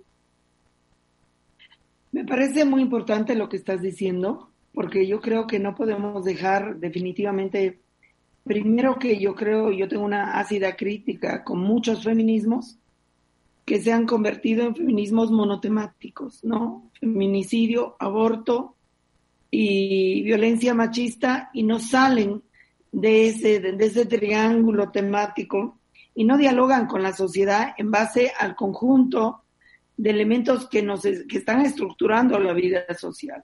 Entonces, eh, en este momento yo creo que prácticamente estamos ante eros y tánatos de nuevo, porque por un lado hay una pulsión social muy fuerte hacia la fiesta. Por ejemplo, ayer la presentación del libro y en el todas las presentaciones que he tenido eran más fiestas que presentaciones del libro. Y eso tenía mucho que ver con la necesidad de fiesta de la sociedad, con la necesidad de fiesta, de festejar, oye, eh, de, acuerparnos de otra manera también en lo que es el placer.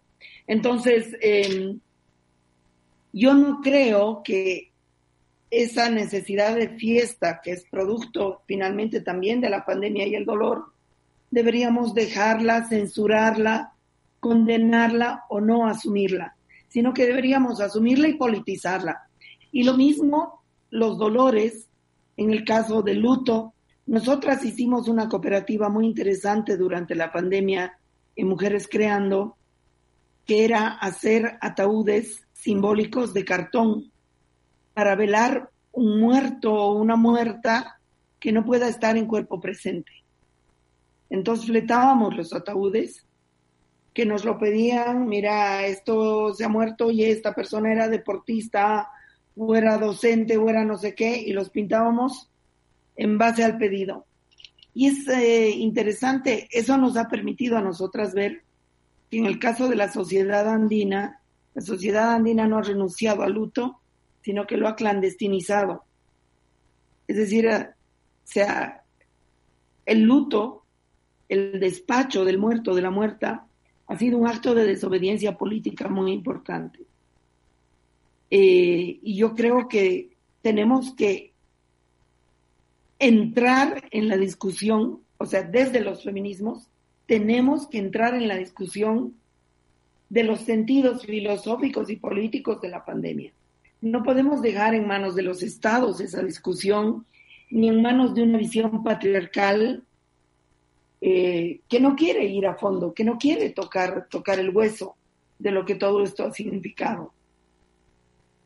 Yo creo que, por ejemplo, en el caso de la violación como constitución social, como escena de constitución social en relación a los resentimientos con la madre, con el padre, eh, al modelo del violador como modelo social masculino, son estos los temas que, que deberíamos estar discutiendo.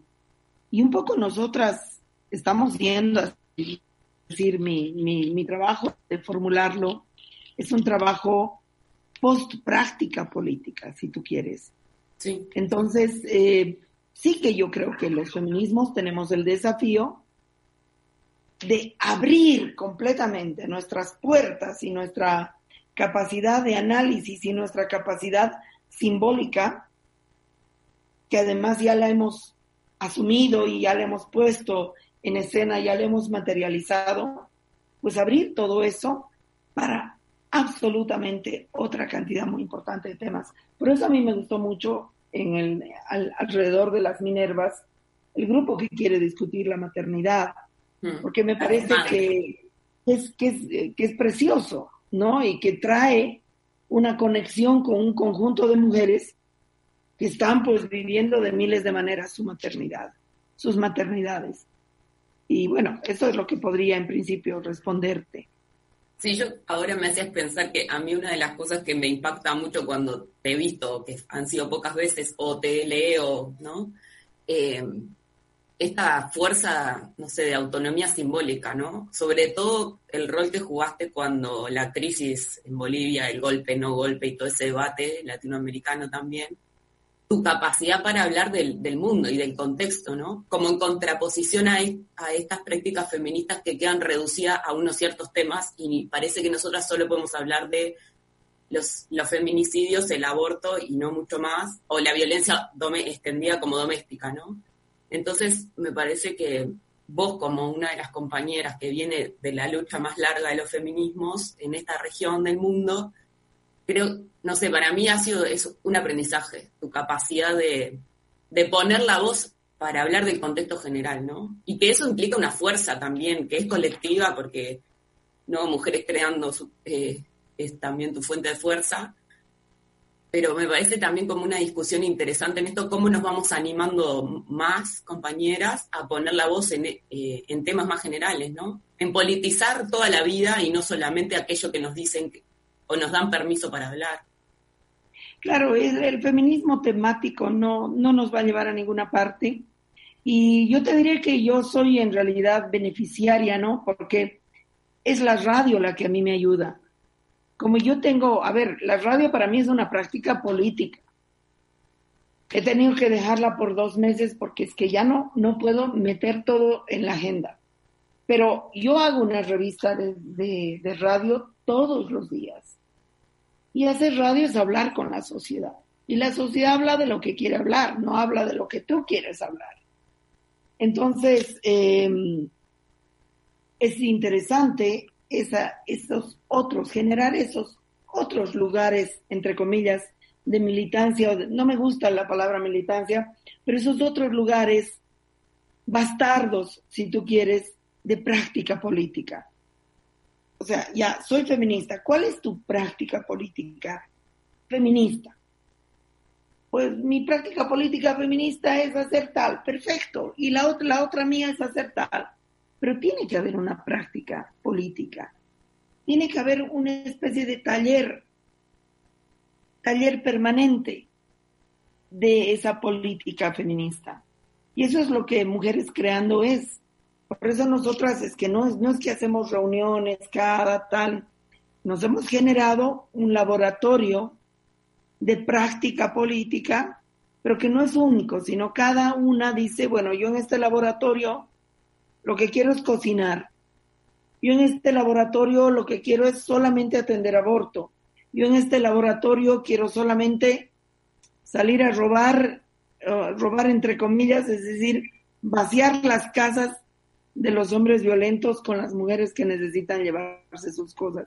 Entonces, pero hay una práctica concreta, hay una traducción real, directa de las ideas, que es algo que la izquierda latinoamericana no ha hecho y que ha sido mi gran crítica a la izquierda. Tener ideas buenas, malas o espectaculares, pero que luego se quedan en una discusión de café. Entonces, eh, no, yo, yo creo que necesitamos eso. Y en ese sentido yo me siento una beneficiada, digamos, porque, em, bueno, yo, yo abierto un espacio de diálogo con la sociedad y la sociedad me ha tomado muy en serio y me viene a proponer tres mil diálogos distintos que se le ocurre a la gente. Entonces yo respondo a, esa, a ese pedido, que es por supuesto más rico y más sabio que lo que yo puedo proponer. Sí, me haces acordar de a, una cosa que siempre trae la de de, de Guatemala, ¿no? Esto de escucharnos decir, dice ella, ¿no? Como abrir esos diálogos y de prestar mucha oreja, ¿no? Que no, no es solamente hablar y hablar y hablar, sino escuchar, ¿no? Como casi como... Vos nos decías algo cuando estuviste acá de leer la cárcel, leer el psiquiátrico, leer la calle, ¿no? Sí. Esas claves también son como importantes. Para este feminismo cotidiano, ¿no? De una práctica que es de todos los días. Solo con un feminismo así vamos a poder hacer una revolución feminista hacer una insurrección feminista. Sí. Lo último, capaz, que este grafite que ustedes han estado haciendo estos últimos tiempos, que es el virus es el capitalismo, ¿no? Como para volver a esto de, cómo politizamos, porque a veces también da la sensación acá, sobre todo los medios hegemónicos, de que, de que parece que cayó del cielo, ¿no? Esta, esta pandemia, que no tiene ninguna relación con las condiciones de vida que venimos teniendo y es, y es totalmente despolitizador, porque lo único que te queda es salir a trabajar si no te queda otra o encerrarte si podés teletrabajar, digamos, pero que ninguna de las dos situaciones eh, es amena para nadie, ¿no? Eh, entonces también nosotras estábamos como que preocupada por esta cuestión de, seguir politizando y entender que el virus no cayó del cielo, ¿no? Que, tiene... Y además acá en Uruguay veníamos de dos veranos con cianobacterias en la... O sea, nuestro mar en un cierto periodo empieza a quedar verde, como si fuera una sopa de, de acelga, y es efecto de, bueno, de los agrotóxicos, de la, de, de la plantación de soja, ¿no? Entonces era por momentos como imágenes totalmente apocalípticas, ¿no? Eh, cianobacterias, pandemia.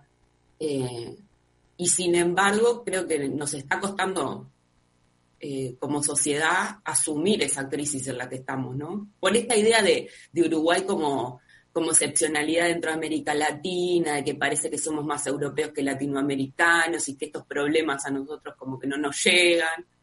Eh, bueno, hay como una herida propia, ¿no? De este territorio pero, pero por eso, esto de el virus es el capitalismo también nos pareció un sentido interesante para, para trabajar desde ahí, ¿no? Como consigna. Mira, eh, nosotras nos hemos dedicado muchísimo, muchísimo, muchísimo a, a tratar de darle la vuelta a todo el lenguaje pandémico, todo el lenguaje pandémico, empezando en medidas de bioseguridad, y pasando por bozal, que le llamamos, por, el barbijo, que le llamamos bobal, o que le llamamos tapabocas, o que le llamamos eh, bozal para humanos, ¿no? Es decir, yo creo que hay que, eh, porque la pandemia ha sido una experiencia, o sea, si teníamos ya sensación de algo, de un poder muy fuerte en sociedades como las nuestras del sur, la pandemia ha sido completamente aplastante para un fenómeno pandémico. Los uruguayos y las uruguayas, por muy neo-europeos que se sientan, son la mierda de la mierda. Y los bolivianos y las bolivianas o los mexicanos, somos nada. Entonces, ese poder se ha mostrado en su, en su versión más, más eh, antagónica, más grotesca y más descomunal. Es decir, ante la pandemia estamos completamente inermes, o porque no tenemos el dinero, o las vacunas, o los laboratorios, o nada. Entonces, la herramienta que tenemos somos nosotros y nosotras mismas. Pensar es el lenguaje, es la necesidad de darle la vuelta por otro lado. Y yo creo que es doblemente importante para nosotros y nosotras en este sur, sur, sur, poder reaccionar, poder reaccionar. Así que eso del virus es del capitalismo, es un acto de bautizo del virus. Y hemos sacado muchos más, desde como la nueva normalidad es la vieja sumisión, y muchísimos. Hemos hecho mucho trabajo en contexto pandémico. Nosotras hemos hecho un manual para el tratamiento domiciliario del, del coronavirus, que lo hemos vendido como pan caliente porque además teníamos problemas económicos también, como toda la sociedad. Sí. Entonces nuestro manual ha sido precioso. Hemos hecho un montón de trabajo. Con, en Bolivia hay muchas parteras y las parteras han sido, han podido mostrar su valía, su sapiencia, porque las mujeres no podían ir a los hospitales. Y entonces hemos hecho un tremendo apoyo a las parteras, que son mujeres indígenas aymaras, porque de ahí, ahí se ha quedado el conocimiento y no en otro lado. Y entonces creo que esta pandemia ha sido también una oportunidad para darle la vuelta a muchas cosas. Este manual que decías es eh, como enfocado más en una cosa de salud comunitaria, preventiva, ¿cómo lo? No, no, no. Es que mira, en Bolivia no había, en el momento más álgido, no había una sola cama de hospital. Incluso ahora las camas de hospital son escasas y según quien seas es que no accedes. Así que hemos hecho un manualito, pero muy sencillo, de tratamiento domiciliario del coronavirus, no de prevención. Que tú tengas un enfermo, una enferma y... Cuando ya te enfermaste, cuando te contagias. Sí, sí, sí. No, porque nosotros veníamos pensando o también difundiendo algunas cosas más de prevención, de mantener como, bueno, cierto tipo de alimentación, de yuyo, de como para estar con las defensas un poco mejor y, bueno, si te llegas a contagiar, poder pasar en la enfermedad, ¿no? Digo, como otra manera de, Por supuesto. de salir de esta cuestión hospitalocéntrica, ¿no? Que lo único que nos queda es ver si algún desgraciado se, se, se digna, claro, atendernos, pero además... eh, durante el 8 de marzo los testimonios de muchas compañeras eran súper desgarradores, porque no solo es si te enfermas de COVID, cualquier cosa que precises del hospital está haciendo un manoseo espantoso. Si estás en periodo, o sea, si estás embarazada o recién parida, te regalo las historias que, ¿no? De, de, de, de abuso, de desprecio, ¿no? De las instituciones. Es como que el desprecio del poder médico se intensificó. O sea, por cualquier cosa que te vayas a atender te van a tratar espantosamente y mal. Entonces también como una discusión de cómo abrimos o cómo dejemos mejor todas esas saberes sobre la salud y todo un montón de propuestas autogestionadas que en los últimos años han surgido, de compañeras estudiando para recuperar saberes en ese sentido. Digo, que a veces eh, como que pareciera que es una cosa muy mínima y que sin importancia política, y al final termina siendo lo que nos mantiene con vida, ¿no? En, en muchos planos, porque también la cuestión emocional. Está siendo muy duro también mantenerse más o menos, eh, no sé, con pulsión de vida en cuando estás recibiendo noticias de este tipo todo el día. O sea, a mí, esto que yo te decía hace un rato de, de cómo hacer duelo, me terminó de caer la ficha, decimos acá, eh, cuando perdí a un familiar muy querido. No, no me pude despedir, no pude abrazar a su compañera, que es mi tía, eh, y ahí fue como, qué fuerte que no puedo elaborar, ¿no? Como par partiendo de una misma, ¿no? No estoy pudiendo elaborar esto, estuve semanas soñando porque no tuve ritual. Después organizamos con mi familia un ritualito en el mar, pero pero no sé, tengo como una preocupación muy fuerte sobre esto de, de, la salud en general y de, la, y de nuestra salud psíquica, ¿no? De cómo hacemos para, para acuerparnos, para pasar esta tormenta, ¿no? Por ahí. Así es. Sí. Capaz que ese es un material que estaría bueno compartirnos en algún momento, para seguir los diálogos ahí. Yo creo que mm, ir sacando prácticas, yo creo que es muy importante ir sacando prácticas y además ir explicitando estas heridas con las que estamos, ¿no? Que es lo que charlábamos con Paul. Es decir, no nos vamos a curar, no nos vamos a curar rápido, esto no va a cicatrizar, pero hablemoslo, Sí. hablemoslo, hablemos de las tremendas fracturas, dolores, pesadillas que todo esto representa en nuestras debilidades. Es decir, ahorita desde, desde los estados, yo no sé, en, en Uruguay, pero aquí hay spots, somos fuertes, vamos a salir, no sé qué, ¿no?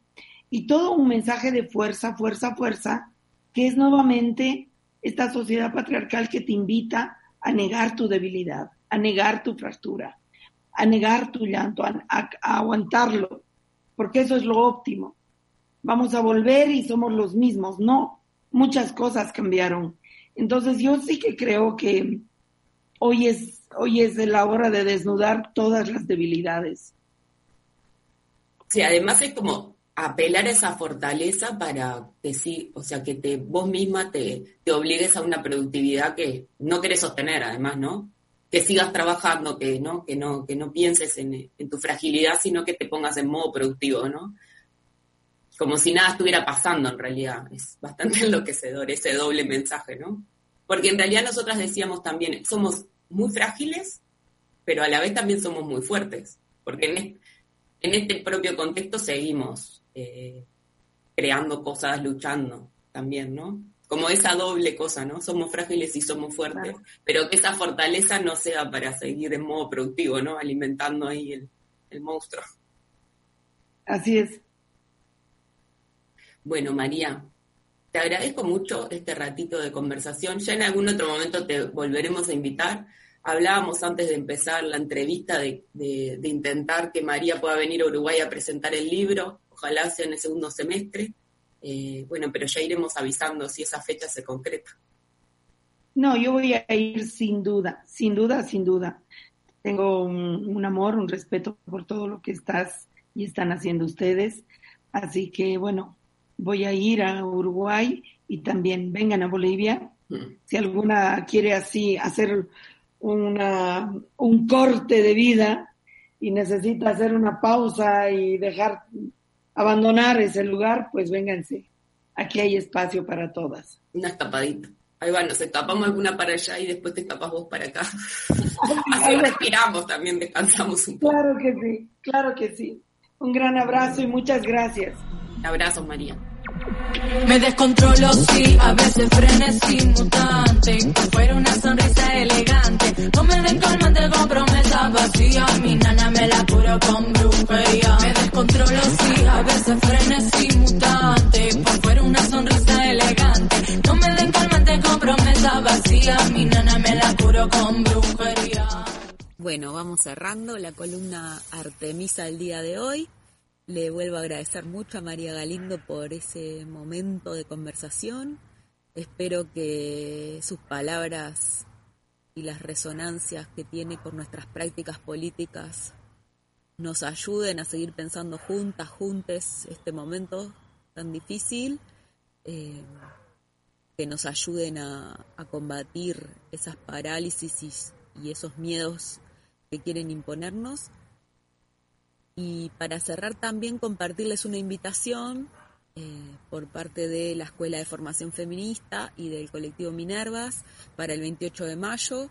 Vamos a estar presentando el libro La vida en el centro, Feminismos, Reproducción y Tramas Comunitarias, que es un libro que, en el que trabajamos mucho el año pasado, que compila textos de varias compañeras muy queridas para nosotras, como Silvia Federici, Raquel Gutiérrez, eh, Cristina Vega, Mina Lorena Navarro, Silvia Gil. Bueno, ese libro lo presentamos el 28 a las 7 de la tarde. Van a estar circulando en redes el link para inscribirse porque es por inscripción y las esperamos, les esperamos a todos los que estén interesados en, en participar. Y les dejo un abrazo muy grande y nos volvemos a ver en un mes exactamente. Ella vampira, ese vínculo está chupándote la vida. Fíjate que ya no salís ni a la esquina, es que estás demasiado metida. No pires con ese amor como principal. Les amigues y les amantes van horizontal. Esa jerarquía rancia de la sociedad, pero no tuya, no.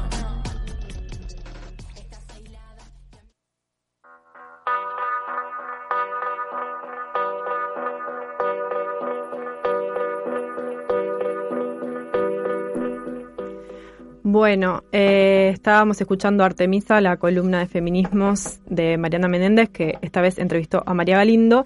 Y ahora, para terminar el programa de hoy, vamos a inaugurar este espacio medio autorreferencial en su nombre, que se llama VitoCast. Quiero decir que yo no puse el nombre.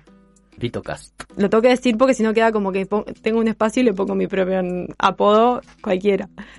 Pero bueno, que es un espacio... ¿Quién le puso nombre? Juan Core. Juan ah, mirá, Juan- Juancito. Juancito, hablando, cargo. hablando de Roma, Juancito. Eh, espero que esté escuchando, Juancito. No creo porque esta hora está laburando, pero me, me olvidé de decirle, mirá Juan, que, que se viene el espacio que vos bautizaste. Bueno, la cuestión es que es un espacio que va a ser, no va a tener una frecuencia predeterminada, va a aparecer cada tanto, en, le- en el cual yo voy a compartir podcasts que me gustan. Porque escucho mucho podcast, escucho mucha radio, eh, es algo que me acompaña desde mm, prácticamente toda mi vida, escuchar radio.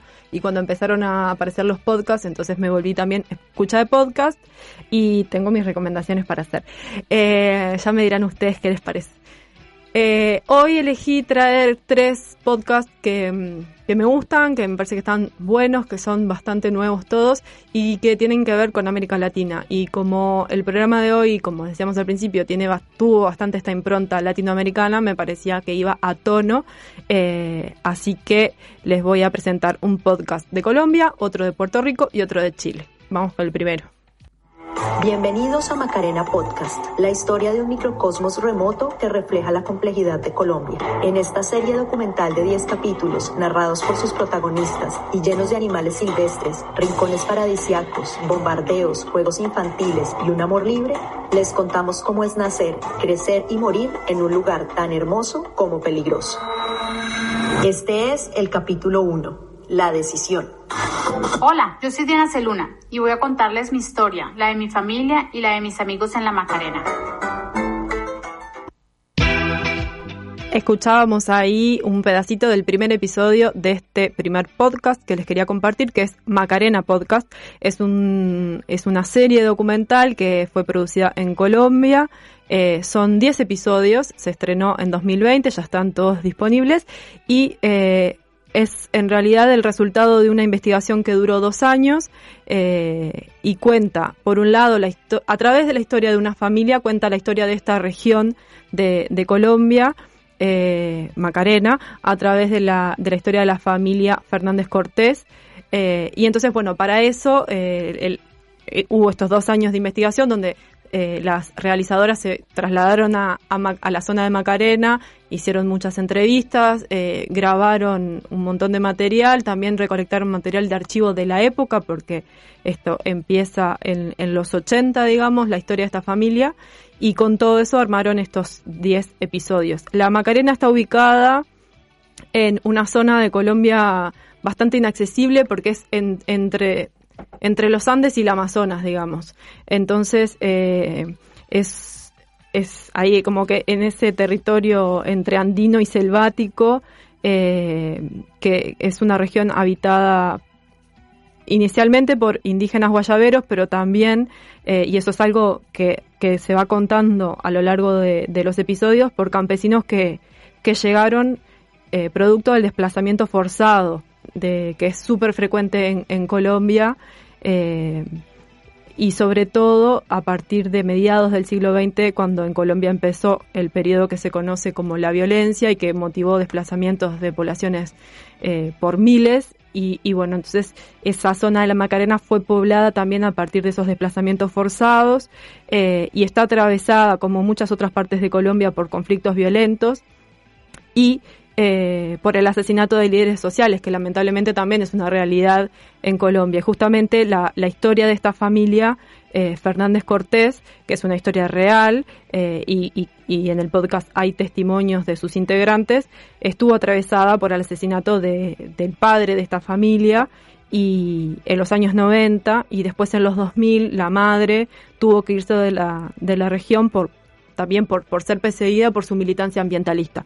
Entonces este podcast de algún modo es como un 100 años de soledad, pero contemporáneo y sonoro, eh, pero es súper interesante porque relata un poco esas trayectorias familiares atravesadas por toda esta violencia y desplazamientos. Eh, es un proyecto llevado a cabo por un colectivo que se llama Normal, eh, que bueno, que hacen esta combinación de investigación y exploración digamos, en, en formatos sonoros. Eh, y les súper recomiendo, además de escuchar el podcast, que está en todas las plataformas, eh, visitar su página que es macarenapodcast.com porque allí, además de los episodios, están todos los archivos de audios que usaron en los capítulos del podcast eh, y la música que se compuso especialmente para, para este para este programa y también registros de las so sonoros de la zona, como de los ríos, de las aves, del viento, de otros animales. Entonces, todo, el, todo lo que registraron durante el proceso de producción y grabación está disponible allá, ahí en la página web. Eh, entonces, súper interesante el proyecto en sí, más allá de los 10 episodios que también están buenísimos. Es una historia igual, aunque es dura, súper amena de escuchar, está muy bien hecha, los episodios son cortos, entonces eh, bueno, hoy que estuvimos hablando de Colombia es un lindo modo de acercarse a esta, a la realidad de este país y, y sobre todo a la realidad de los últimos años, pero atravesadas por unas historias que, como decíamos hoy, son más largas. Hay una frase que los boricuas usan todo el tiempo, estar en la brega. La usamos para describir lo que estamos haciendo, cómo nos sentimos, y para muchos es otra manera de decir cotidianidad, sobrevivencia. In the hustle. La brega no es solamente una expresión, es un estado mental. Su uso nos muestra algo sobre la puertorriqueñidad, nuestra historia, nuestro presente y quizás a dónde vamos. Lo mejor de los dos mundos. Una guerra, una guerra, la guerra, la guerra. That's the brega in Puerto Rico. La Brega, historias desde la experiencia boricua, un podcast de siete episodios en español y en inglés, sobre boricuas por boricuas, una coproducción de WNYC Studios y Futuro Studios. Es La Brega, continuamente buscando algo. Bueno, y ahí escuchábamos el tráiler de La Brega, que es el segundo podcast que tengo para recomendar, que como escuchaban ahí, eh, trae la experiencia puertorriqueña eh, a través de siete episodios. Es un, también es un documental, es un podcast documental eh, que es de este año, es de 2021, pese a, a la a la producción es anterior, digamos, porque también es un, es un podcast que requirió un trabajo de investigación, en este caso llevado adelante por periodistas que son parte de la diáspora puertorriqueña en Estados Unidos. Entonces ellos mezclan como el, la investigación y la narración histórica con sus propias experiencias de vida y de sus familias. Eh, y tiene y, dice, la presentadora en un momento dice, nos merecemos contar y escuchar historias sobre nosotros, sobre cómo llegamos a este punto. Y también hablan de la, de la necesidad de, de contarse la historia y el presente, pero pensar el colonialismo y lo que significa para ellos ser un pueblo. Eh, y tiene esto interesante que escuchaban ahí en el tráiler de que eh, se llama la brega, que es una expresión que eh, en Puerto Rico significa, tiene muchos significados y se usa todo el tiempo. Si lo trajéramos a esto lo aprendí escuchando el podcast, no es que yo lo supiera de antes. Si lo trajéramos a nuestro español, sería como, a veces decimos, acá estamos en la lucha, tirando para no aflojar o en estas pocas, pero que tiene además otros sentidos, pero sobre todo esta idea de bregar como lidiar con algo. Eh, y, ellos dicen ahí, viviendo a la vez, a la vez viviendo un problema, pero también resistiendo. Eh, y entonces el primer episodio de estos siete que, que hay siete en español y siete en inglés, no es que sea bilingüe, uno puede elegir en qué, en qué lengua lo escucha, por supuesto. Eh, el primero está destinado a explicar qué es esta idea de la brega, que es mucho más que una palabra o un concepto, y ahí traen los aportes de un escritor puertorriqueño que, que escribió eh, a partir de esta idea de bregar un ensayo sobre la experiencia boricua, digamos, y él dice que es un modo de estar eh, en el mundo más que de ser, haciendo lo que hay que hacer para sobrevivir, lidiando con la vida, y, pero dice también, quien brega sabe lo que está haciendo, que como que apela, de algún modo representa este, este saber lidiar con la vida, ¿no? Este saber popular de, bueno, resistir y arreglarse con lo que hay. Dice que también es una forma de actuar frente a desigualdades de poder, por ejemplo, el colonialismo, eh, y, y, de, y que tiene una dimensión colectiva que de algún modo representa este no esperar siempre por el Estado, ¿no? Como bregar. Acá estamos bregando, estamos intentando hacer lo que podemos con lo que tenemos y no estamos esperando que el Estado nos venga a resolver nada, aunque dicen que también es necesario este, la presencia del Estado, pero, pero está muy esta idea como de qué podemos hacer nosotros eh, con lo que tenemos en, en, esa expresión de bregar o de la brega. Eh, como les decía, eh, ah, bueno, otra cosa que, que dice Quiñones, este escritor puertorriqueño, es que también la brega fue lo que abrió las posibilidades de mostrar públicamente la, indignación que se vio en las manifestaciones de 2019, que fueron súper eh, importantes en Puerto Rico, en esta idea de, de, que exponer el bregar implica también exponer lo que nos molesta, lo que nos incomoda, lo que no. entonces de algún modo como abre la posibilidad de no resolver cada uno como puede, sino por lo menos decir estamos lidiando con esto. Eh, y les decía que este es un podcast eh, producido por, por eh, la diáspora puertorriqueña en Estados Unidos y justamente un poco la historia empieza a mediados del siglo XX cuando, cuando comenzaron los vuelos directos de, de Puerto Rico hacia Nueva York.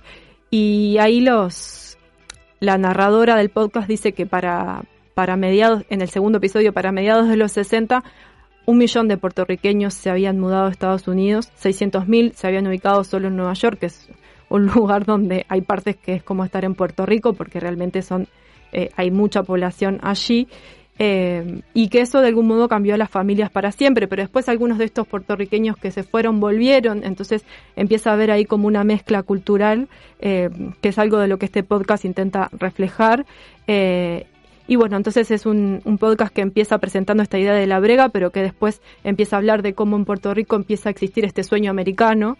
Eh, por ejemplo, a través de, de, de, algunas urbanizaciones que tienen como una estructura muy parecida a las de Estados Unidos, y como esta idea de la propiedad privada como aspiración social y la creación de una clase media, y la importancia que tenía para Estados Unidos que Puerto Rico como contrapartida a la Cuba comunista, ¿no? Entonces ahí un modelo del sueño americano era importante tenerlo en la, en la zona caribeña. Eh, pero bueno, a medida que avanzan los episodios, también el podcast va mostrando como esa, esa cómo se da esa historia de acuerdos para que Puerto Rico pase a ser un Estado eh, asociado de los Estados Unidos, pero también la decadencia de ese proceso. Entonces llegamos al último episodio que se llama Se acabaron las promesas y que muestra un poco qué es lo que queda cuando cae ese velo del sueño americano y esa idea del Estado asociado como, como una promesa de algo que finalmente nunca fue. Entonces hace en ese recorrido de siete episodios el recorrido por la historia del último medio siglo en Puerto Rico y bueno, desde es súper interesante para acercarse más a un país que es bastante lejano para nosotros, pero con una historia súper interesante. Entonces esa era la brega y vamos ahora a escuchar el tercero.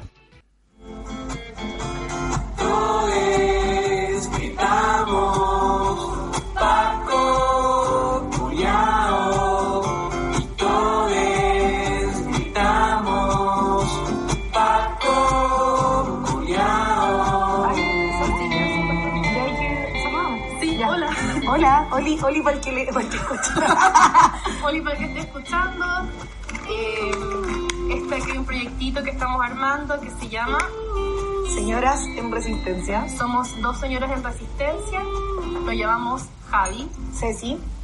Y nada, pues estamos experimentando acá qué podemos hacer y a ver si tiene sentido y si gente efectivamente escucha como las weas pelacables que queremos decir. Igual no somos pretenciosas, como que en verdad nuestro principal objetivo es registrar nuestras conversaciones porque sí. nos caemos muy bien y nos dan risa nuestras reflexiones. las queremos registrar y por eso queríamos hacer un podcast. Eh, así que, y porque sabemos que nuestro humor y nuestra reflexión es muy de nicho, como que no tenemos preocupación cuál amplio sea ese nicho. no ha ido bien en carretes, claro. se ha probado la rutina, no, antiprobada, pero, pero nada. Hay que lanzarse igual, como que ¿por qué tenéis que ser tan conocido también para hacer la weá? Como encuentro que pueden salir conversaciones entrete y si es que nos escucha weá nuestra familia, piola igual. O, o si no, nos sirve tenerlo registrado en nuestras conversaciones. A veces nos decimos, bueno, ¿te acordás cuando nos, caímos, nos cagamos de la risa con eso? Bueno, también parte de estas reflexiones cable y que nos dan risa a nosotros tienen que ver con que nos gusta mucho la marihuana. Y eso es algo en común y nos gusta mucho fumar juntas. Y fumar juntas y reírnos y reflexionarlo y nos da risa que después se nos olviden, entonces fue como ya grave.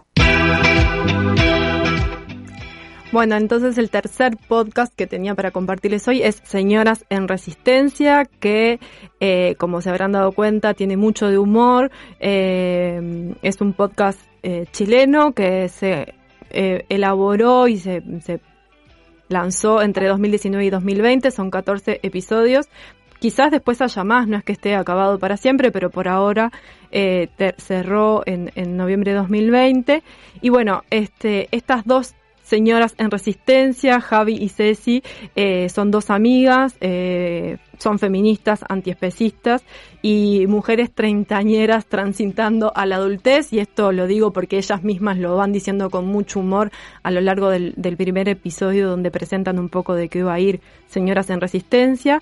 Ellas son eh, cientistas sociales, pero dicen que les interesan las preguntas de las ciencias sociales, pero no la rigurosidad de la respuesta. Entonces, que lo que intentan hacer con el podcast es de algún modo mirar algunas cosas que están pasando, porque es de actualidad y sobre el contexto o la coyuntura del momento en Chile, pero desde otro lugar. Entonces, por ejemplo, una cosa que es, aparece sistemáticamente en los distintos episodios de este podcast es comentarios sobre los memes, ¿no? Los memes porque resumen estos sentidos sociales que circulan, entonces, y porque ellas también dicen que parte de su amistad se basa en mandarse memes que les gustan y que se divierten haciéndolo, entonces de algún modo es esa la mirada de la sociedad que quieren traer con mucho humor, pero también con mucha actualidad. Era un podcast que pensaban hacer de antes de la, revuelta, chilena, pero que en realidad lo lanzan en noviembre de 2019 y el primer episodio se llama Chile despertó y hablan del estallido y a lo largo de, de sus episodios siguen trayendo ese tema continuamente porque justamente si la idea es hablar del contexto, ese era, eso era lo que había que conversar en ese momento, pero bueno, después con el coronavirus y la llegada de la pandemia, también con mucho humor van a hablar del encierro, de la nueva normalidad, eh, bueno, y también esta idea que me parece siempre muy este, que abre a, pensar cosas con humor de otro fin del mundo es posible. O sea, si se va a terminar el mundo, por lo menos que sea de otro modo. Entonces, bueno, eh, nada, es otro tono, nada que ver con los dos primeros, eh, pero, pero nada, a mí me divierte pila escucharlas, me mato de risa, pero sin perder de vista algunas reflexiones que están interesantes de dos mujeres jóvenes más o menos de mi edad que, que podrían ser una charla que yo tendría con mis amigas, pero tienen un humor que no sé si yo podría tener con mis amigas, pero la verdad hay que reconocerles que a pesar de que sea una charla de amigas, eh, lo hacen con mucho humor y con una, una mirada muy filosa a la realidad que saben transmitir con humor, así que eh, se los súper recomiendo para, para escuchar, son esos 14 episodios, también están en Spotify y todas las plataformas, todos estos que traje están en, en varias plataformas, así que... Buenísimo, a mí me encantó porque yo no escucho podcast Así que tengo al menos una ruta de entrada a este mundo. Eh, ahí estaba mirando, eh, efectivamente en Spotify están los tres que comentó eh, Vito. Y bueno, irán llegando nuevos. Nos pueden recomendar también algunos que escuchen y lo podemos ir incorporando. Y bueno, no sé si mucho más porque ya dan las 8 de la ah, noche y tenemos que irnos retirando. No sé si vos Pito, querías comentar algo más de los podcasts. No, de los podcasts nada más. Bien, eh, nada, recomendarles que visiten nuestra página. Eh, si la comparamos con lo que había el miércoles pasado, hay dos notas nuevas. Una que es sobre Colombia, de la nota de Betty, que es una compañera feminista, afrofeminista, que, que bueno, que, que compartió ese texto. Y después compartimos la desgrabación de eh, la charla que tuvieron María Galindo y Paul Preciado hace unos días, una semana, ya aprovechando también que María iba a estar en exclusiva con Desordenando Mundos, conversando con Mariana, eh, compartimos esa nota. Y bueno, irán llegando en el correo de la semana algún contenido más. Eh. Sí. Bueno, y como siempre, le, los y las invitamos a visitar la página de Radio Pedal, a suscribirse para colaborar con este proyecto colectivo, eh, para que se sostenga y siga existiendo. Eh, allí, con como muy poco dinero por mes, pueden dar una mano y también tener algunos beneficios. Y otro proyecto colectivo que requiere siempre nuestro apoyo es la olla, todas las ollas, pero en particular la Radio Pedal, que funciona los miércoles, que pueden acercar donaciones entre las 10 de la mañana y las 2 de la tarde. Eh, bueno, eso. Y nos vamos, nos despedimos hasta el miércoles de la semana que viene. Dentro de un ratito, diez, eh, ocho y media, se viene Ahora sí te escucho, que siempre nos olvidamos. Ahí están saludando del otro lado del vidrio. Escuchen. Escuchen, en un ratito, en media hora. Mientras tanto, un poco de música y después siguen con Ahora sí te escucho.